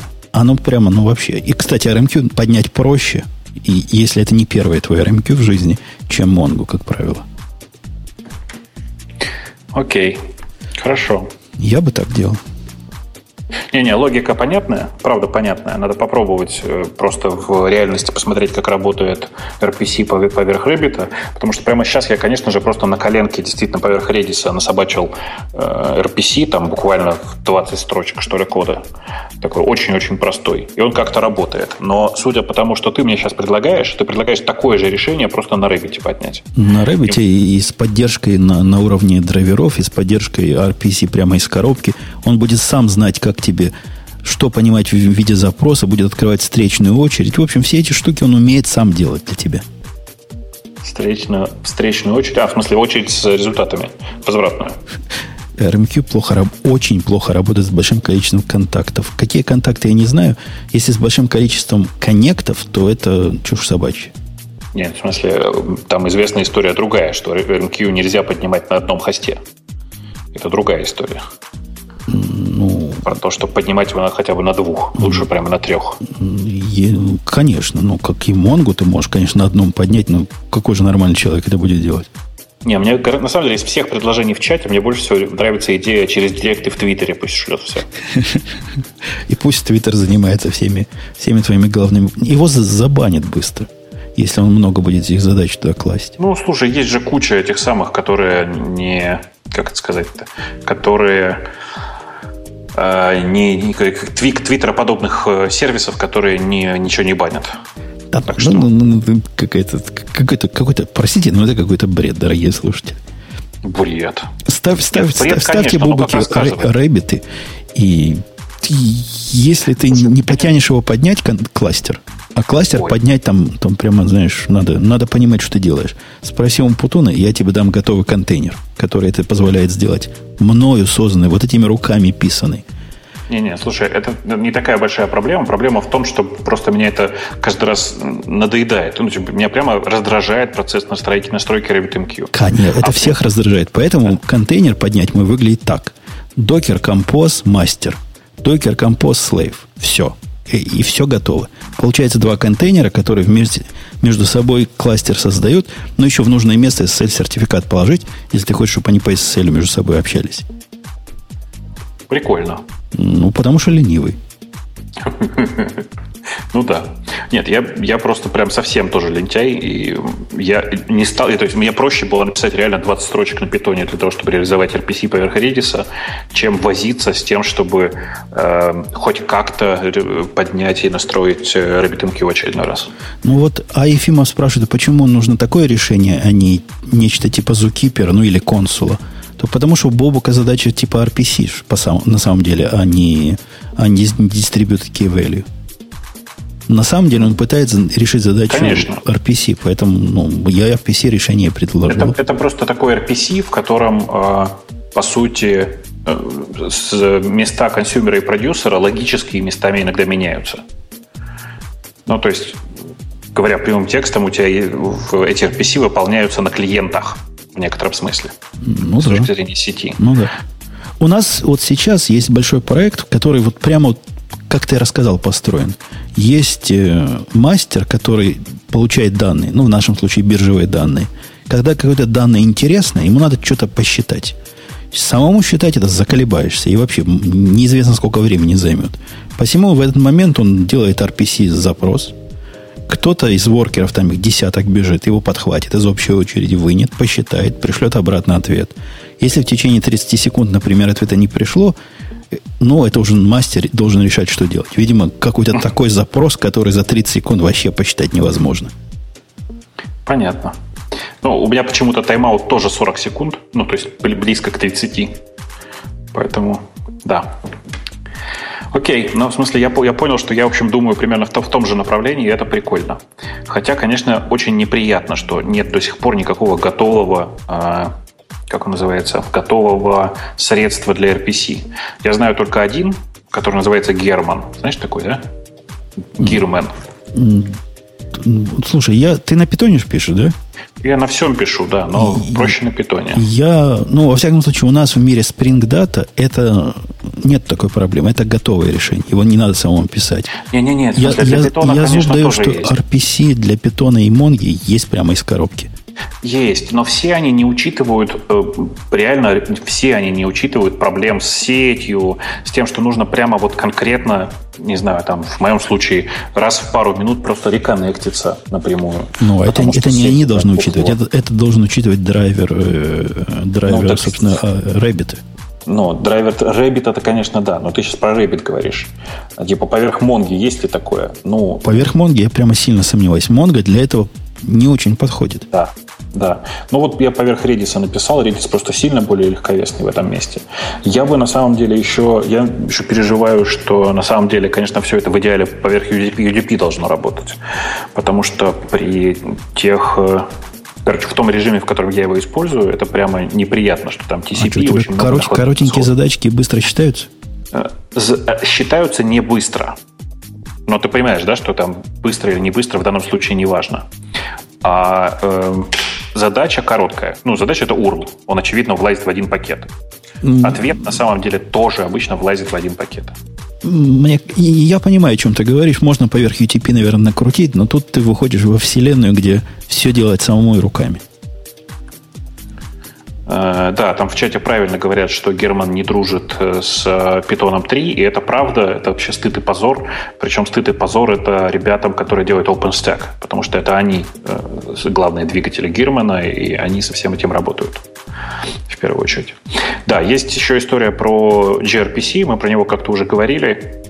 Знаешь, да, помнишь? От той же команды, которая делала Protobuf, есть такой проект, который называется grpc.io. Проблема только в том, что он сейчас в таком состоянии, что можно сказать, что не работает. Как-то вот. Единственный, единственный RPC, который у меня реально работает и которым я реально пользуюсь, это вот поверх, э, поверх Рэббита. И никаких... Я понимаю твою сложность, если ты хочешь трафик экономить. Не-не, там, видишь, там дело не в трафике. Там дело в том, что клиенты сами по себе штука очень сложная и работают в дурацких условиях сети. Говоря напрямую, они чаще всего работают по мобильному, э, ну там, по, по эджу какому-нибудь. И это прям совсем неприятно.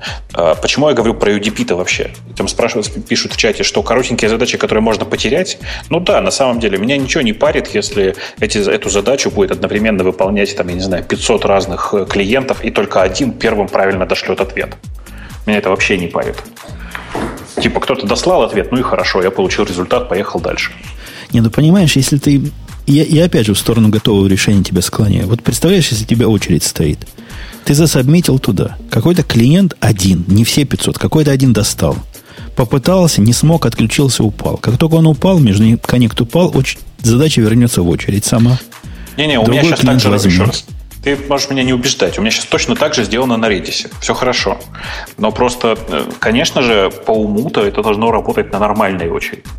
И, конечно, видимо, придется поднимать RabbitMQ. Вот Ми Олони утверждает, что Rabbit умеет по UDP работать. Есть специальный плагин, но может есть, я никогда не пробовал. Ну, врать, наверное, не будет. Слушайте. Но, не, тут вот какое дело. Наверняка умеет. Проблема только в том, чтобы еще и клиент был, который умеет. Да, клиента такого для, для Spring Data, например, я не знаю, который бы умел бы это понимать. А так, ну, наверное. Может, к нему и клиенты идут к этому специальному плагину, черт его знает. Ну, короче, я за какой-то момент перебрал много их разных э, этих, э, как это, месседж-басов, которые умеют э, работать с так или иначе с RPC, или там эмулировать RPC. Посмотрел на GNATS, который симпатичный. GNATS, помнишь, я тебе рассказывал? Ага. GNATS. Вот посмотрел на Гирмана, у них у всех проблемы. Вот реально хоть садись и сам пиши. Нет, сам писать не буду, в результате, естественно, просто на Рэббите подниму. Нет, то, что его опрашивает сервер, это не отстой в нашем случае, это как раз плюс. Нам именно так и надо, чтобы они его опрашивали сервер. А иначе не пробьешься к этим клиентам, если они пушить туда будут. Решать проблемы пробивания натов, это врагу не пожелаешь. Да. Окей. Окей. Окей. Ну что, тема наших слушателей? А что, все, да, уже? Поехали? Я, я, я не настаиваю. У нас еще есть о чем, о чем, о чем, о чем. А я не знаю, мне кажется, что у нас там тем-то как-то не очень много. Подожди, сейчас я пере, переключусь. Тут большой цимис подняли по поводу того, что Rackspace теперь и, и с Амазоном хочет дружить. Ты слыхал эту историю? Нет, подожди, как это он хочет с ним дружить? Ну, они сильно подружились с Microsoft. Они типа официальный такой продавец или перепродавец э, Азура теперь. Ажура. То есть, подожди, то есть я правильно сейчас по ним услышал? Получается, что сейчас э, Rackspace превратился тупо в реселлера. В реселлера, который продает чужие услуги и свой fanatical support. То есть ты можешь купить то же самое, что ты можешь купить напрямую, но через них, но с саппортом, ну, может, какая-то их высокоуровневая инфраструктура вокруг этого. Я не знаю, я не представляю, чего они для Азура продают. Если кто знает, пусть расскажет. Теперь... Ты мне, ты мне главное скажи, тебе тоже кажется, что это бред? Ну, это не бред, это последние, последние барахтание вот этой мышки, которая хочет взбить такие молоко или лягушки. Ну, что им еще делать? Ну, чего? Ну, ну чего еще? Они свои профукали, так сказать, все полимеры. Они вышли раньше Амазона, и где теперь они, а где теперь Амазон. То есть на рынке продажи того, чего продают Amazon с Microsoft, они конкретно, ну, все, Правильно? Нету их на этом рынке. Кто такой Rackspace? Да. Ну, хоть, чтобы как-то остаться, нужно присосаться к этому победителю. Они теперь говорят, мы к Microsoft прижались грудью, и это была большая новость пару-тройку, четверку недель назад. Теперь они, значит, прижмутся этой же самой грудью и, и к Amazon, не только к Microsoft. Короче, я не понимаю, на что они рассчитывают, потому что очевидно, что услуга реселлера по большому счету никому не нужна. Действительно, у Амазона фуфловый support, у Microsoft по-честному тоже. Ну так не надо тогда быть реселлерами, нужно просто за деньги оказывать support, и все. Ну, они, собственно, это и пытаются сделать. Просто так, в такой модели, в модели реселлинга через себя со своим саппортом. Мне так кажется. Я, я не знаю про майкрософтский support, а support Амазона, он, конечно, не для сисадминов но для продвинутых чуваков очень продвинутый саппорт. То есть саппорт, где на первом уровне можно поговорить с человеком, понимаешь? А не, не обезьяной с той стороны, которая нажимает на клавиши и выискивает стандартные ответы. Это дорогого стоит. Стоит ну, это, конечно, денег. Ну, я до сих пор не могу успокоиться, что в Амазоне вот это стоит 10% от общей стоимости твоего облака. Слушай, а сколько у тебя, вот если не секрет, насколько денег у тебя сейчас, сколько тебе денег у тебя сейчас тратится на твое облако? Ну, тысяч семь, по-моему, сейчас где-то так. Ну, нормально уже. В месяц, да. Уже прям приемлемо, прям скажем. Ну да, но все равно, во-первых, это дешевле, чем мы платили за три дата-центра, во-вторых, это теперь там всего этого гораздо больше, а количество головной боли сэкономленной, которое в деньги трудно перевести, оно невероятно огромное. Да. Окей. Окей. Что, какие-то у нас еще есть интересные там штуки у нас в, в новостях, я пытаюсь найти. У нас в новостях, у нас в новостях, та-та-та, та-та-та, гид, урок. Что-то какая-то ерунда в основном. Интересная статья о использовании MQP как протокола сетевого, но это длинная тема. Мне прям понравилась ход мысли автора – он типа а говорит... В чем главная фишка? Он говорит, современный веб, который общается э, по HTTP, ну, весь мир делает ресты, шместы, а HTTP это не самый эффективный протокол. А что бы нам эти ресты, рестоподобные серверы, не дергать прямо по MQP, без всякого э, рэббита в процессе. Просто использовать его как протокол. Относительно экономный и, ну, уж точно гораздо менее затратный, чем HTTP. А, а зачем? Чтобы все были богатые и здоровые. Чтобы экономить трафики. Ты ж, ты ж трафик предлагал экономить. Не, нет, в смысле, ну а в чем тут экономия трафика? Это MQP, ну понятно, что он просто бинарный. Но все остальное это как? Ну, остальное что, что, что оно поверх TCP бежит? Но, нет, подожди, MQP, насколько я помню, это stateful протокол.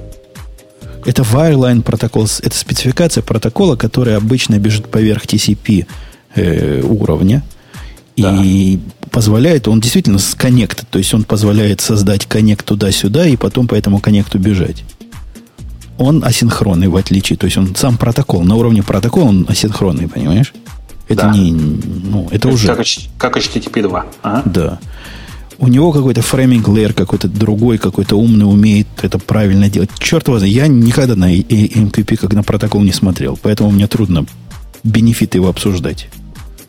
Но мне кажется, что это такое же предложение, как давайте воспользуемся э, типа HTTP 2 все. Ну так давайте потихонечку к этому все идем. Ну, я и про HTTP 2 не знаю, но всякие вещи, которые заточены именно под доставку сообщений в очереди, ну, там гарантии на деливери различные у него есть, которые как бы автоматически переносятся и на, на Rabbit. Ну, то есть, как минимум один раз доставится сообщение, он, значит, не будет терять ничего в пути. Вся, всякое такое интересное. Ну, что-то в этом есть. Routing, который у них прямо из коробки можно делать. Multiplexing, который, видимо, туда можно легко прикрутить, если там его нет. Любопытная ну. идея. Нет, нет, идея, конечно, любопытная, но совершенно дохлая, в том смысле, что я уверен, никто не будет этим пользоваться, просто потому что протокол слишком сложный. Люди используют HTTP, на самом деле, исключительно из-за простоты протокола. Открыл порт get slash trpr, получил два, две пустых строки, дослал, все. Это моя главная, главная моя претензия к HTTP 2. Попробуй телнетом его воспроизвести. Ладно, хрен с ним, хотя бы со сту на новом месте. чтобы SSL реализовать. Ну да, я тоже люблю прозрачные протоколы, куда можно руками чего угодно засунуть и посмотреть, что получится.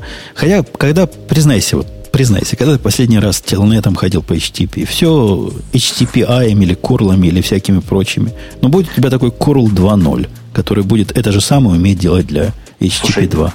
Если честно, я очень ленивый, поэтому я вот буквально 20 минут назад в процессе миграции всего этого хозяйства ходил телнетом, проверял. У меня теперь, я теперь автоматически пишу HTTP и все остальное. То есть, который HTTP AE. Зачем ну, мне телнетом туда ходить? Чтобы что? Я просто прямо сейчас со свеженалитой машины, и у меня тут ничего нет. Просто. А надо свеженабитые машины поднимать при помощи Ansible или прочих штук, не, чтобы сразу было все. Случае. Слушай, я нет, так, так-то я мог бы, конечно же, просто взять и проапгрейдить текущий Mac и тоже получить бы кучу всего лишнего. Это отдельное удовольствие. Сделать чистую машину, потихонечку все долить на нее нужное и не доливать ничего, что ты уже попробовал, и оно просто болталось у тебя где-нибудь там в applications. Ну, короче, это отдельный приятный процесс. А мне, наоборот, удовольствие доставляет создать такой набор плейбуков, который прям на все случаи жизни – и одной команды. Она работает полчаса, там что-то делает, делает. Ты сидишь, смотришь, таким умным себя чувствуешь. Не знаю, я что-то не чувствую себя умным.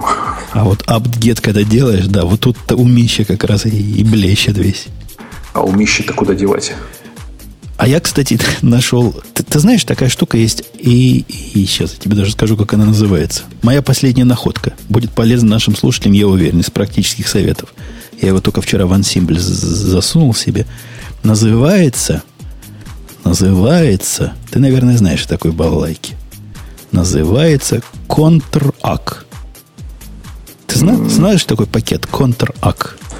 Он в Ubuntu не установлен. Он, собственно, кэш чистит а, этот самый ARP-шный. Я Мне так знал. кажется. Короче, проблема заключается в том, что если вы поднимаете консул – на ноде. И потом быстро его включаете и выключаете. Э, коннекты закешены остаются, и он в результате сходит с ума. Ну, вот конкретно, реально сходит консул с ума. Подожди, ты, ты сейчас, что-то я просто пытаюсь понять. Контракт, в смысле, через 2N? Через... Кон... Контрак. Контрак. Я, я его уже потерял. Кон... Контрак. Противоак. Который... Контр-ак, да, через две N.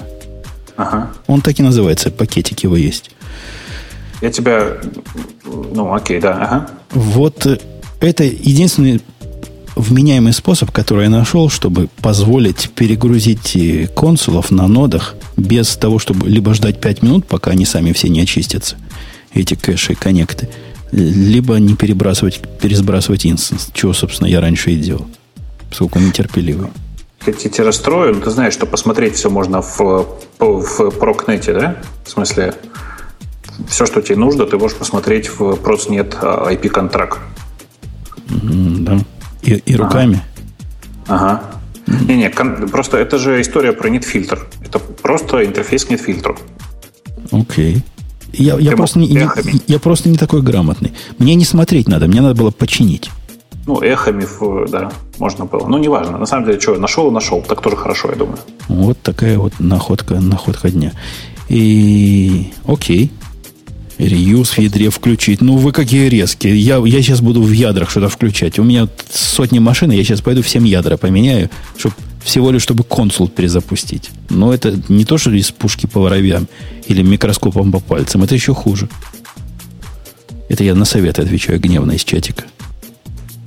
Так, чего? Я пошел смотреть на темы эти, наших. Темы, темы наших, да, дорогих. Дорогих наших. Так, темы наших тут, дорогих. Я тоже открываю. И вот они Лучшее в начале. М, да. Новые дыры в TrueCrypt. Я перестал пользоваться TrueCrypt. Окончательно на этот раз, я думаю. Боже мой, да еще и allows, allows full, full system compromise. Ну, короче, чуваки, все, TrueCrypt больше нет. Это уже третий раз с тех пор, как э, все это, вся эта заваруха с спецслужбами началась, когда что-то находят. Ну, а Вера Крипт, который их как бы наследник, он не это самое? Не Камильфо?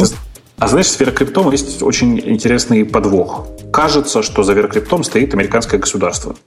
Если ты собираешься скрывать данные от него, то, наверное, не стоит. Понимаешь? Ты хочешь, чтобы я прокомментировал, от кого я буду скрывать, от какого государства? Не ну скажу. Да. Буду молчать, но пользоваться не буду, а уж выводы сами делайте. Окей, окей, хорошо. А, про любой новый язык программирования и почему он не нужен. Я тоже не знал. Это ж мы как раз обсуждали, индирект, так сказать. Не напрямую обсуждали, стоит ли учить новый язык программирования для расширения кругозора. Вы бы, дорогие, спрашивали конкретно. То есть вы хотите, чтобы мы обругали ваш любимый язык программирования, а вы потом бы нам написали, почему мы идиоты. Вы так и скажете, поругайте там Go, или поругайте Rust, или поругайте Swift, или поругайте еще чего-то. Ну, нам ничего не мешает без детального знания языка его опустить. А уж вы потом бы потом бы нам показали, какие мы идиоты. BitTorrent Sync без ограничений теперь. Подожди, то есть ты решил проскочить все-таки тему про новинки от Google, да? А, я, я просто Google вижу, у меня автоматически глаз замыливается. Да, да, раска, расскажи про новый... В смысле? Как, Huawei теперь главный продюсер гугловских телефонов, что само по себе позорно звучит. Да ладно, в смысле, у Гугла просто традиционная боль. Они очень переживают из-за Китая, им нужно было поддержать китайского производителя для того, чтобы э, как-то, может быть, надеяться на возвращение в Китай. Э, и поэтому нынешние Nexus выпускает Huawei. Они технически интересные, а визуально страшные, как все от Huawei. Ну, в смысле, они просто визуально очень некрасивые. А, при этом, глядя на презентацию, это было очень смешно. Но вот смотрите, разница между Apple и гугловской презентацией сколько было? Две недели, да, может быть, чуть больше. На этой презентации были показаны а, телефон, который умеет читать отпечаток пальцев а, и у которого USB Type-C разъем. И, пожалуй, что это ну, два главных вот этих отличия. Причем не один телефон, два. Большой и маленький. Очень свежо, да? Замечаешь? А, Что-то еще, бывает, да? Да. Еще они рассказали про новую ну, версию своей операционной системы традиционным образом. А, еще, вот так, кстати, у этих двух ужасных телефонов отвратительно выступающая сзади камера. То, что напоминает свежак, что свежак вообще просто. Просто свежак. Да, при этом, ну, в смысле, на, на том, который побольше, камера ничего вообще, в принципе, говорят. Но мне не нравится. И вообще это ужасная верхняя полоса, прямо жуткая. Я видел заголовки статей о том, что iPhone 6 больше не король телефон, э, не телефонов, а камер. Я не знаю, на что они намекают, я дальше читать не стал, но, видимо, вот эти Huawei теперь короли королевские. Да, и там э, у нас в чате правильно уточняют, видимо, я не сказал. Э, э, большой Nexus – это Huawei, а маленький – это LG по-прежнему. Лыжи, лыжи. Да, ну так вот, э, на самом деле, я даже не знаю, но неочевидная совершенно история про эти телефоны. Они довольно скучные, на мой взгляд. Э, технически, конечно, если смотреть, то смотреть э, старший Nexus новый, он, надо сказать, на удивление не воспринимается как убийца. Предыдущие Nexus все воспринимались как убийца всех как-то флагманов, а этот на самом деле такой середнячок по характеристикам. Вот. А при этом для середнячка, на самом деле, он довольно дорогой. По-честному, если. А, поэтому, поэтому я прям не понимаю, что, зачем его брать. Да, на самом деле на этой же презентации были показаны новые устройства для работы с телевизором и одно устройство для работы с, с Wi-Fi звуком. Ну, в смысле, новые хромкасты, один из которых только звук умеет. Э, тоже ничего не напоминает, да, с презентацией. А еще они показали новый, очень крутой, большой планшет с, внимание, пристегивающейся клавиатурой. Э, планшет называется Pixel C, и у меня про него есть интересный вопрос. Если вы помните, Pixel это изначально были такие ну, нетбуки или ноутбуки, не знаю, как, кто как воспринимал. Так вот, главный мой вопрос звучит так. Обратите внимание, что это, по-моему, первое большое устройство под названием Pixel, выпускаемое компанией Google, которое работает на Android, а не на Chrome OS, как это было раньше. А мы этот И вопрос уже давно тут задавали да. в этой студии. Нафига Конечно. им нужен Chrome OS, когда у них есть э, Android? А, ну так что, у меня такой же вопрос э, по-прежнему. Я считаю, что это, я чувствую возмущение в силе. Мне кажется, Хромосу приходит конец. И я, я зуб даю. Это какие-то внутренние у них э, какие-то землетрясения корпоративные. Какая-то группа с какой-то слилась или как-то разогнали кого-то. Ну, они же теперь альфабет и все дела, и новые начальники. И какой-то начальник сказал, теперь наш Android будет и на, и на, и на этих устройствах. С клавиатурой тоже. Ну, короче, как-то непонятно там что-то, что, что там происходит, но по факту вот сейчас они в таком странном положении, в такой странной раскоряке. Я э, двумя ногами за то, чтобы Chrome, Chrome OS наконец-то закрылась, потому что это правда, ну, было чуть ли не худшее, что происходило с, э, э как это сказать, с подобными системами за последнее время с одной стороны, всем рассказывали, что вот оно будущее, а с другой стороны, попробуешь его, и так не хочется в это будущее, просто ужас ну, вот, э, люди, которые... Я, я один из тех людей, которые приветствуют всячески этот самый хромбук и идею хромбука.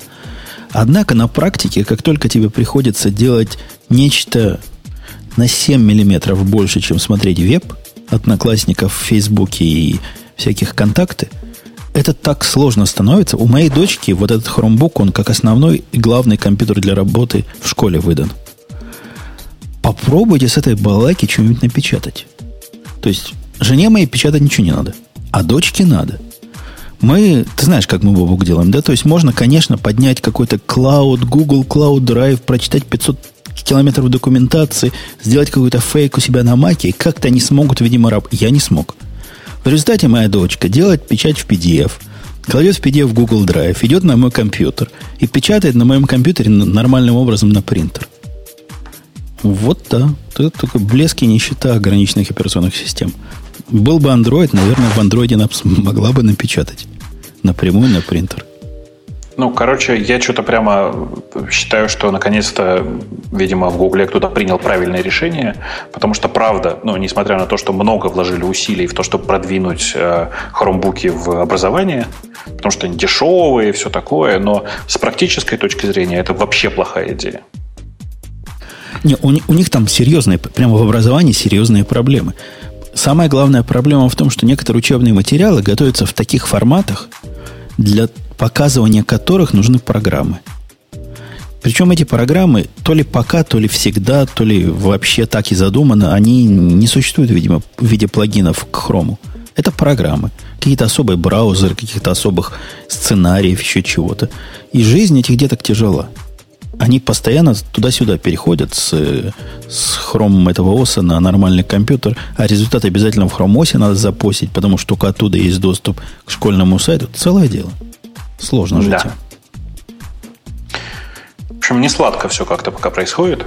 Не сладко. Да. Но если, да. если будет э, такой Chromebook, который на андроиде, ну, по-моему, это будет нормально. Ну, я с телевизорами на андроиде уже сколько лет живу, и нормально.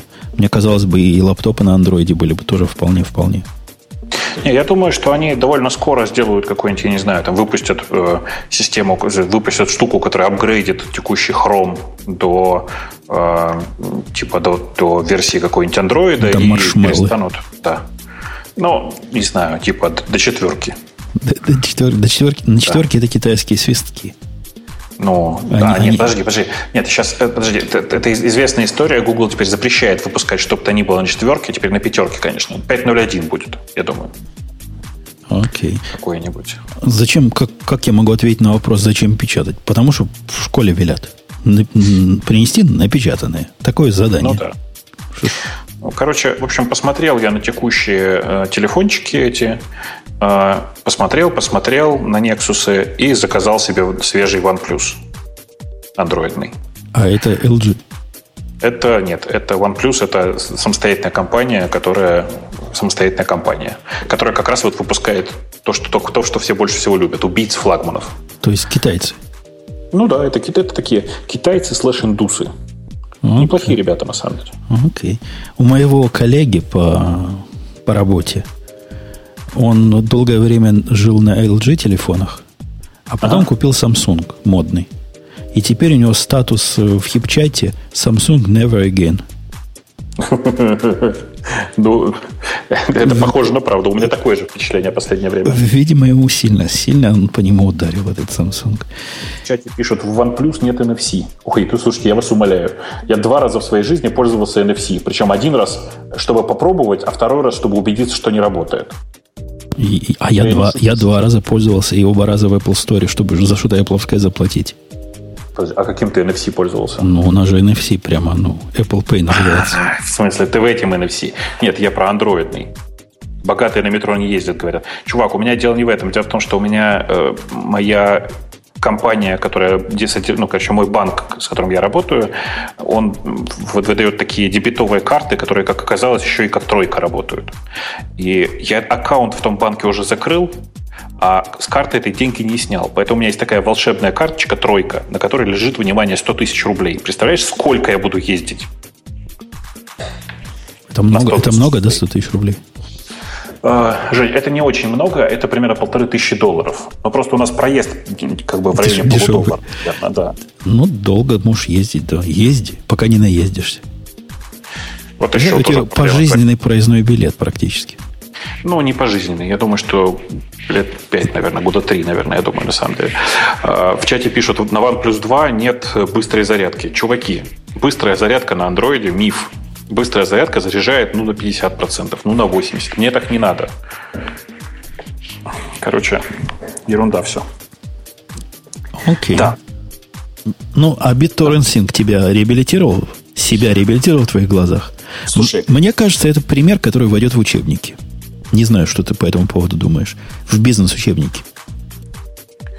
Я не очень понимаю, кому он теперь нужен. Вот по, поэтому и войдет. Когда ошибка менеджмента убила на тот момент вполне достойный технический продукт.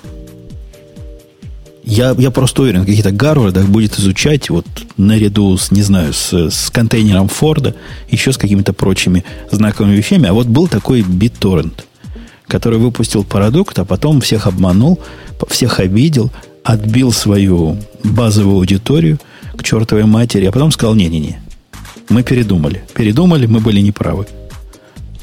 Ну, тут ведь вот как. На самом деле альтернатива, конечно, слава богу, появилась в, виду, в виде синквинга, но с ним же есть одна проблема, которая меня прям раздражает. Меня раздражает сама мысль. То есть я просто в случае BitTorrent Sync я просто не знаю, как он работает внутри. А в SyncThing я посмотрел. Они действительно, ну, типа раз в какое-то время переобходят всю файловую систему, чтобы найти там новые файлы или изменения в старых. Но вот если ты пойдешь на эту самую статью, там есть ссылочка на форк этого самого SyncThing, который делает э, как, как положено. В смысле форк? Ты имеешь в виду э, э, этот самый Identify? Ну да, fork SyncThing i95 называется. Ты понимаешь, с ним какой подвох? Я не смог заставить его работать под Mac. Он прекрасно работает под Linux у меня с Identify, а без него нет. Ну, в смысле, под Mac-то никак. Окей. Okay. Меня не особо... У меня реально этот SyncThing занимается двумя большими, тремя большими... Ну, Трюгами. Тремя большими фолдерами. Один большой реально, то есть он 400 гигабайт. Казалось бы, 400 гигабайт это страшное дело должно быть с точки зрения загрузки CPU, если его пересканивать постоянно. На практике ничего подобного. То есть на лаптопе такое уже не подымешь. У лаптопа он конкретно выживает батарейку. На лаптопе мне пришлось отказаться от такого большого синхронизированного фолдера. А на всех остальных компьютерах, и на Linux, и на Mac, и не замечаешь особенно. Слушай, а вот скажи мне, почему до сих пор никто не сделал нормальной, условно говоря, распределенной файловой системы? Сейчас поясню, что я имею в виду. Вот смотри, вот есть решение вида, например, shared folder, да, это когда, ну, какой-нибудь там по NFS или по SAMBI расшаренная папка.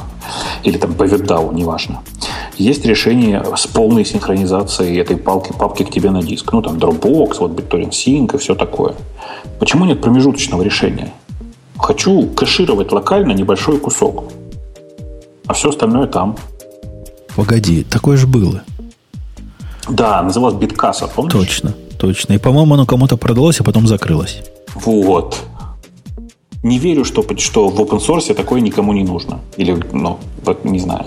Я думаю, если в open source копнуть, то какие-нибудь там, не знаю, гластер FS и еще какие-нибудь такие нескромные штуки, вокруг, вокруг чего можно накрутить свое вот такое, Они есть. Просто их готовить надо особым образом и большой мозг для этого иметь.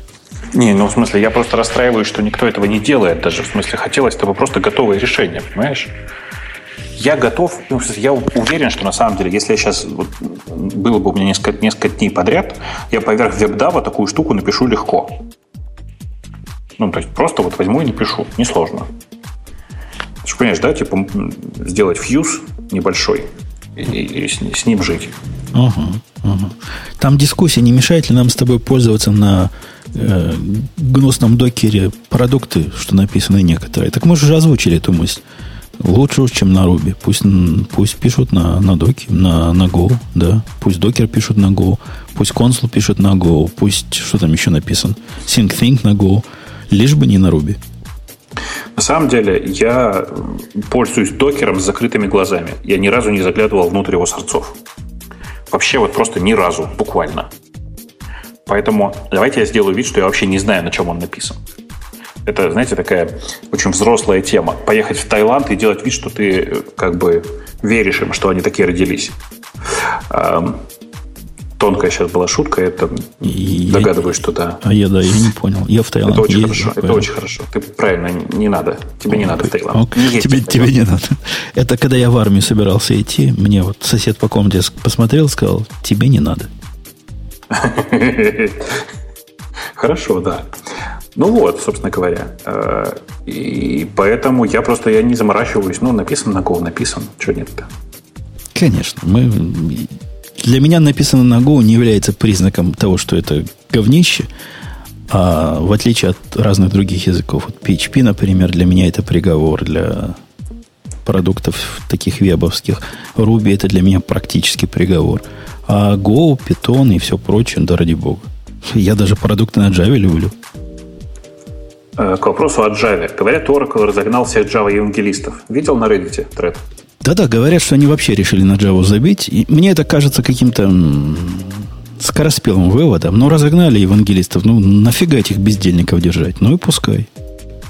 Ну, мне тоже так кажется, что на самом деле произошло следующее. Просто действительно несколько человек уволили. Ну и все. Не надо переживать по этому поводу, мне кажется. Тут HP половину своих разогнал и ничего. А тут Oracle, ну, разогнал евангелистов я, я с трудом понимаю, HP уволило, по-моему, 20 или 10 тысяч человек. Там прямо серьезное у них увольнение. Это я знаю, потому что за предвыборной кампанией слежу, и когда э, тетку из HP ругают, говорят, мол, мол опять увольняют ваши-то. Хотя там она уже 10 лет не работает, но все равно ее можно ткнуть в это носом. А кому, вот что, что эти евангелисты, вот мы, мы знали одного евангелиста, правильно? Человек хороший. Говорит ну, грамотно. А какой технический смысл их существования вообще в этом мире? Они да, ведь кажется... к классу бездельников относятся. Конечно, но мне кажется, что тот евангелист, которого мы с тобой знали, он же быстро понял, что таким бездельником работать невозможно, и пошел работать в нормальным человеком. Ну да, ну да. Ну вот, ну вот. Окей, окей, окей. Слушайте, а вот там в чате кто-то пишет про PDO и C-файл. Что это вообще? Ты же видел, что такое PDO? И... А я не вижу, где в чатике про это пишут. Какой PDO? Пай, ну, Pydo. Pydo. Пай, Pydo. А, C-файл я знаю. C-файл я пробовал и про него писал статью. Это такая борзая такая программа, которая появилась, по-моему, до SyncThing э, для синхронизации. У нее есть одна серьезная, прям реальная проблема. Очень реальная. Она китайская. А так все остальное с ней прям хорошо. Оно на пае работает. Можно сервер на пае поднять. Автор, чувак вменяемый, я ему там что-то помогал дописывать в свое время немножко. И, и как нормально. Но оно китайское, понимаешь? Оно такое, ну, страшно. Чего оно там внимательно? Оно open source, но как-то все равно страшно. Слушай, а вот это вот Пайдио надо посмотреть, наверное. Пайдио? Заглянуть внутрь. Пайдио ни, ни разу не пробовал. Скриншоты довольно симпатичные. Не знаю, насколько она там, как она устроена внутри, надо тоже посмотреть. Надо посмотреть на, что там стоят тарифные планы, какие у них. Community. Foreign Home Evaluation of Personal Use Free. Для маленьких бизнесов уже всего-то 810 долларов в год. Начинается от 50 пользователей. Окей. Okay. Окей. Okay. Не, я, я, я пока с синкфингами прям мне, мне пока хорошо. Хорошо тебе. Мне пока хорошо. Хотя, как только возникнет вопрос, а как через него расшаривать, я стараюсь не задумываться о ответе на этот вопрос, потому что сразу станет не так весело. И не так хорошо. Ну, что там у нас еще есть из, из тем? И с тем, и с тем, и с тем, и с тем, и с тем, и с тем. Тоже смотрю, тоже смотрю. А, ну да, а что ты про AdBlock скажешь? Ты как, ты рад? Подожди, AdBlock вслед за AdBlock Plus включил показ некоторой допустимой рекламы по умолчанию с возможностью отключения. А, я в плюсе это видел, оно предлагало. Да. Окей. Ну, но всем нужны деньги, автору AdBlock тоже нужны, видимо. На самом деле ему они нужны значительно меньше уже, чем ты думаешь, потому что э, все говорят, что AdBlock э, недавно был продан. Кому продан, пока неизвестно, но есть подозрение, что тому же, кому принадлежит AdBlock Plus на самом деле. А кому принадлежит AdBlock Plus? Ну, есть такая Борза, я уже не очень помню, немецкая, что ли, компания с очень, кру- очень приятной бизнес-моделью. Бизнес-модель ее заключается в том, чтобы прийти к тебе и сказать, чувак, а хочешь мы твою рекламу будем показывать? Это небольшие деньги, мы тебя запишем в whitelist. Как раз в список той самой допустимой рекламы. Ага. Кру- круто? Ага. По-моему, тоже хорошо. Ну вот. Э- хорошая бизнес-модель, безусловно, такая, типичный шантаж. Э, но по факту, на самом деле, интересно другое. Э, ребята, которые э, делают продукт, как бы это сказать, для того, чтобы не показывать рекламу и чтобы люди не зарабатывали деньги, решили все-таки немножко зарабатывать деньги. Все это на фоне этой истории с Марко и прочими ребятами выглядит довольно забавно. Мне кажется, что вполне себе можно уже там, начинать писать сценарий по поводу того, как выглядят эти войны и вообще как, как это все живет. А куда христианину податься? То есть я единственный выход вижу. Сам я писать этот блок не хочу и не, не буду, не, и поддерживать его не буду. Хотелось бы про, прокси. Поставить какой-нибудь прокси на раутер. Ну, Сказать ну, смысле, ему... Есть HAProxy, ты можешь с ним пожить. Ну, HAProxy, и к нему есть модули готовые. HAProxy, говорю, в смысле, этот самый, как он называется? Приват, приват, приват, как же, как же он называется-то? Все им забываю. Да-да-да, я помню такой про, при, привокси, привокси, да. И он ставится, да, на, на раутер. Да. Ну, ну, поставится он, он небольшой. Окей. Ну, в эту сторону и надо идти, а то как-то стрёмно. Все эти экстеншены. На самом деле нет, есть, есть, мю, есть мюблок, мюблок, который U-блок называется. Который пока не купили. Да, он маленький просто. И с ним вполне можно жить. Если так прям вот приспичило, то можно. Да, у нас в чате, я смотрю, тоже пишут U-блок, U-блок, все дела. Ну, а он для наших Safari есть вообще? Для Safari не видел. Для наших Safari. uBlock Home, org, org. Это настолько э, лаконичный сайт, чтобы понять, это вообще для Safari работает или нет, невозможно. А, пойди на ну, GitHub у них, да посмотри. Нет, я прямо нажал. А, есть, вот Safari кнопочка. Смотри, есть кнопочка Safari. Видишь, есть, все хорошо, есть, специально для есть тебя для все Safari. Окей, ок, ок, ок. Загрузил. Загрузил? Загрузил. 0.952 версия. Есть такое дело. Ну, все хорошо. Ага, ага, ага. Подозрительное расширение напоминает расширение сафариское от AdBlock. Прямо ну, сильно напоминает. Ну, Но? в смысле, ну, понятно же, что MailBlock появился сильно позднее, сильно прямо позднее, ощутимо сильно позднее. А, и э, ничего такого удивительного, что он по внешнему виду напоминает, тем более open source, дизайнеров своих нет, ничего нет. Угу. Населена роботами. Ладно. Вот добавлю пару рус-листов, которые тут есть. Уберу всякие другие. Я поставил... Хабр так долго просил, говорит, добавьте в меня в лист этих самых хороших чуваков, что я их добавил. А они все равно мне рекламу не показывают, потому что у меня там птичка стоит, не показывает рекламу. Чего они приставали? Зачем им это надо было? В смысле, зачем они просили, чтобы ты включил их, э, пока, чтобы ты чтобы я разрешил на да. них рекламу? Не знаю. Но если они все равно, они же понимают, что должны понимать. Вот чувак есть, птичка у него стоит, ну что к нему еще приставать-то? Мне вот, кстати, нравится, вот там совет в чате тебе дают. Для полноты рекомендуют к, к, э, к блоку использовать еще Гостери. Чуваки, с Гостери есть один подвох, про который вы не думаете почему-то. А, вы вот пользуетесь Гуглом. Я же знаю, что большая часть из вас пользуется Гуглом. Вы понимаете, что вы, пользуясь Гостери, сознательно для себя роняете качество Гугла. Google, он же хорошо работает, когда он знает, на какие сайты вы ходите, как вы там себя ведете, и поэтому ну, ранжирование меняет для вас. У Яндекса такая же беда просто. Но наши-то пользователи в среднем Гостери не пользуются, слава богу. То есть эта слежка – это часть вашего договора с Гуглом. Он вам за это качество улучшает. Ну, может, они готовы поступиться сознательно, готовы поступиться качеством взамен ну, на идите приватность. на DuckDuckGo. Идите на DuckDuckGo, там, там прям зашибись. А DuckDuckGo хорошо прямо. Очень рекомендую.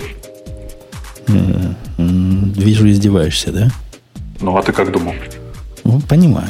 Понимаю твое издевательство. А как этот DuckDuckGo по сравнению с э, относительно современными поисковиками типа Яндекса? Да он неплох, на самом деле. В смысле, нет, не на фоне Яндекса. А DuckDuckGo на самом деле неплохой. Но просто он реально, это единственный поисковик, который вообще не пользуется вашим поведением. Никогда. Он, у него просто шансов нет это поведение собрать, поэтому он не пользуется. Возьми, попробуй ради интереса. Вот просто поставь над собой эксперимент. Переключись на DuckDuckGo в качестве э, дефолтного поисковика и попробуй какое-то время с этим пожить. Ну ладно, ну ладно. Если найду, я, я же один из тех 7%, которые могут найти, где переключиться. Но вот если найду, переключусь. А так твой совет, конечно. Там есть прикольные штуки, которые, мне кажется, тебе прям понравятся. Например, в DuckDuckGo, если у тебя поиск по умолчанию, можно написать не просто там что-то там искать такое, а ты пишешь восклицательный знак Stack Overflow, там причем такой, знаешь, комплит, ну, можно просто стек. Uh-huh. Восклицательный знак стек, а дальше пишешь свои, свои любимые заклинания. Типа там акк, я не знаю, свой, или там аку, или там еще что-нибудь, и сообщение об ошибке. И он ищет прямо уже по Stack Overflow. Сразу. Не, ну я, я уже люблю этот поисковик, потому что по поиску он путун, и если зайти в имиджи, он показывает сразу девиц с этим самым. Ну, совсем что надо удивиться. А, е, вот, вот это я понимаю. Вот это да. Вот, вот, это, вот это да. Это наше все. Окей, он победил практически в моих глазах всех остальных. Вот. А главное, оцени. То у тебя ты когда по слову Путун поискал, он же тоже, тоже сразу аудио нашел, да? Да, сразу аудио нашел. А девицы не просто так стоят, а на фоне, видимо, компьютеров стоят. Вот. Очень релевантно. Видал? Ну. Мощный поисковик. Нет, он правда неплохой. В смысле, это единственный заслуживающий внимания независимый поисковик. И, и ты видишь, теперь мы можем эту шутку голосом передать. Попробуй в Гугле вот это описать. Они, ну, вот я скажу, зайдите в Путуном, поищите, найдете там девиц. Да не, у них что-то другое будет. А так у всех одно и то же. Все да, девицу да, видели. Да, да. Это же красота. Да, там есть такой один подвох. Там нужно, чтобы человек не включил случайно, случайно галочку показывать ему региональные запросы, ну, региональные ответы. А то в каждой стране все-таки свой ответ будет. Окей, окей, окей, окей. А так, так такого прям хорош. Я прям рекомендую. Ну, он у меня стоит в виде такой закладочки в тулбаре. Типа, если вдруг захочу поискать.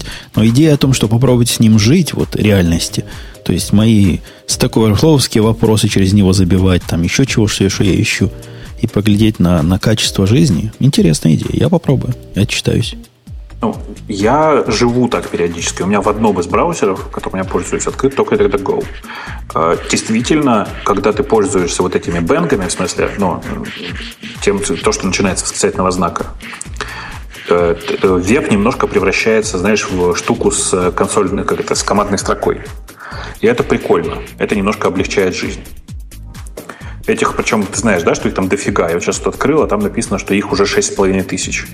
Этих команд с восклицательной строкой, со, со, со строкой с такой. То есть надо, надо изучить еще бэнк язык. А это оно подсказывается само, так что. Ага. Окей. Окей. Окей. Такие дела. Да. Э, ну что, будем мы на этой оптимистической ноте завершать сегодняшний рассказ? Да. Э, напомню, что у нас тут были, были все, кто с самого начала был. Выпуск был относительно гиковский, и реклама у нас сломана из-за выхода новой версии э, X, которая сегодня первый раз сопровождала нашу звукозапись. Поэтому, Бобук, расскажи про Digital Ocean опять своими словами. API там как, не подвел? Ты знаешь, API не подвел, э, и вот прямо сейчас, наконец-то, у меня закончилась миграция. То есть, на самом деле, миграция заняла примерно полтора часа из одного дата-центра в другой. И, на самом деле, шутки шутками, но в результате мне пришлось воспользоваться готовой написанной командной строкой, который, которая э, и смигрировала окончательно мне имидж. То есть, API реально мощный, кроме шуток. Красота. Все остальное не очень ну, хотя бы можно перенести. Мы жили в свое время в Digital Ocean, когда перенести нельзя было никак. То есть тут убил, там руками создаешь новую, а теперь это мощь, можно. И это плюс. Хотя, конечно, то, что тебе понадобилось это переносить, Бобук, а, не говорит о тебе хорошего ничего. Почему? у тебя не immutable инфраструктура, не, ты не, не можешь не, поднять. Это, Слышь, это я просто нужно было с самого начала уточнить. Это девелоперский сервис. Ну, это, это сервер, для, на котором я периодически разрабатываю и тестирую. То есть это не продакшн сервис. Все хорошо. Ну тогда ладно. Тогда тебя слушатели простят. Я надеюсь, что. Я очень надеюсь.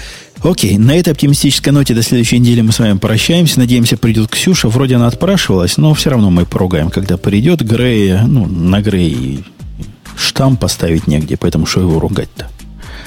Штамм. Штамм. Поставим на него да, новый штамм. Ну все, пока, услышимся. Пока.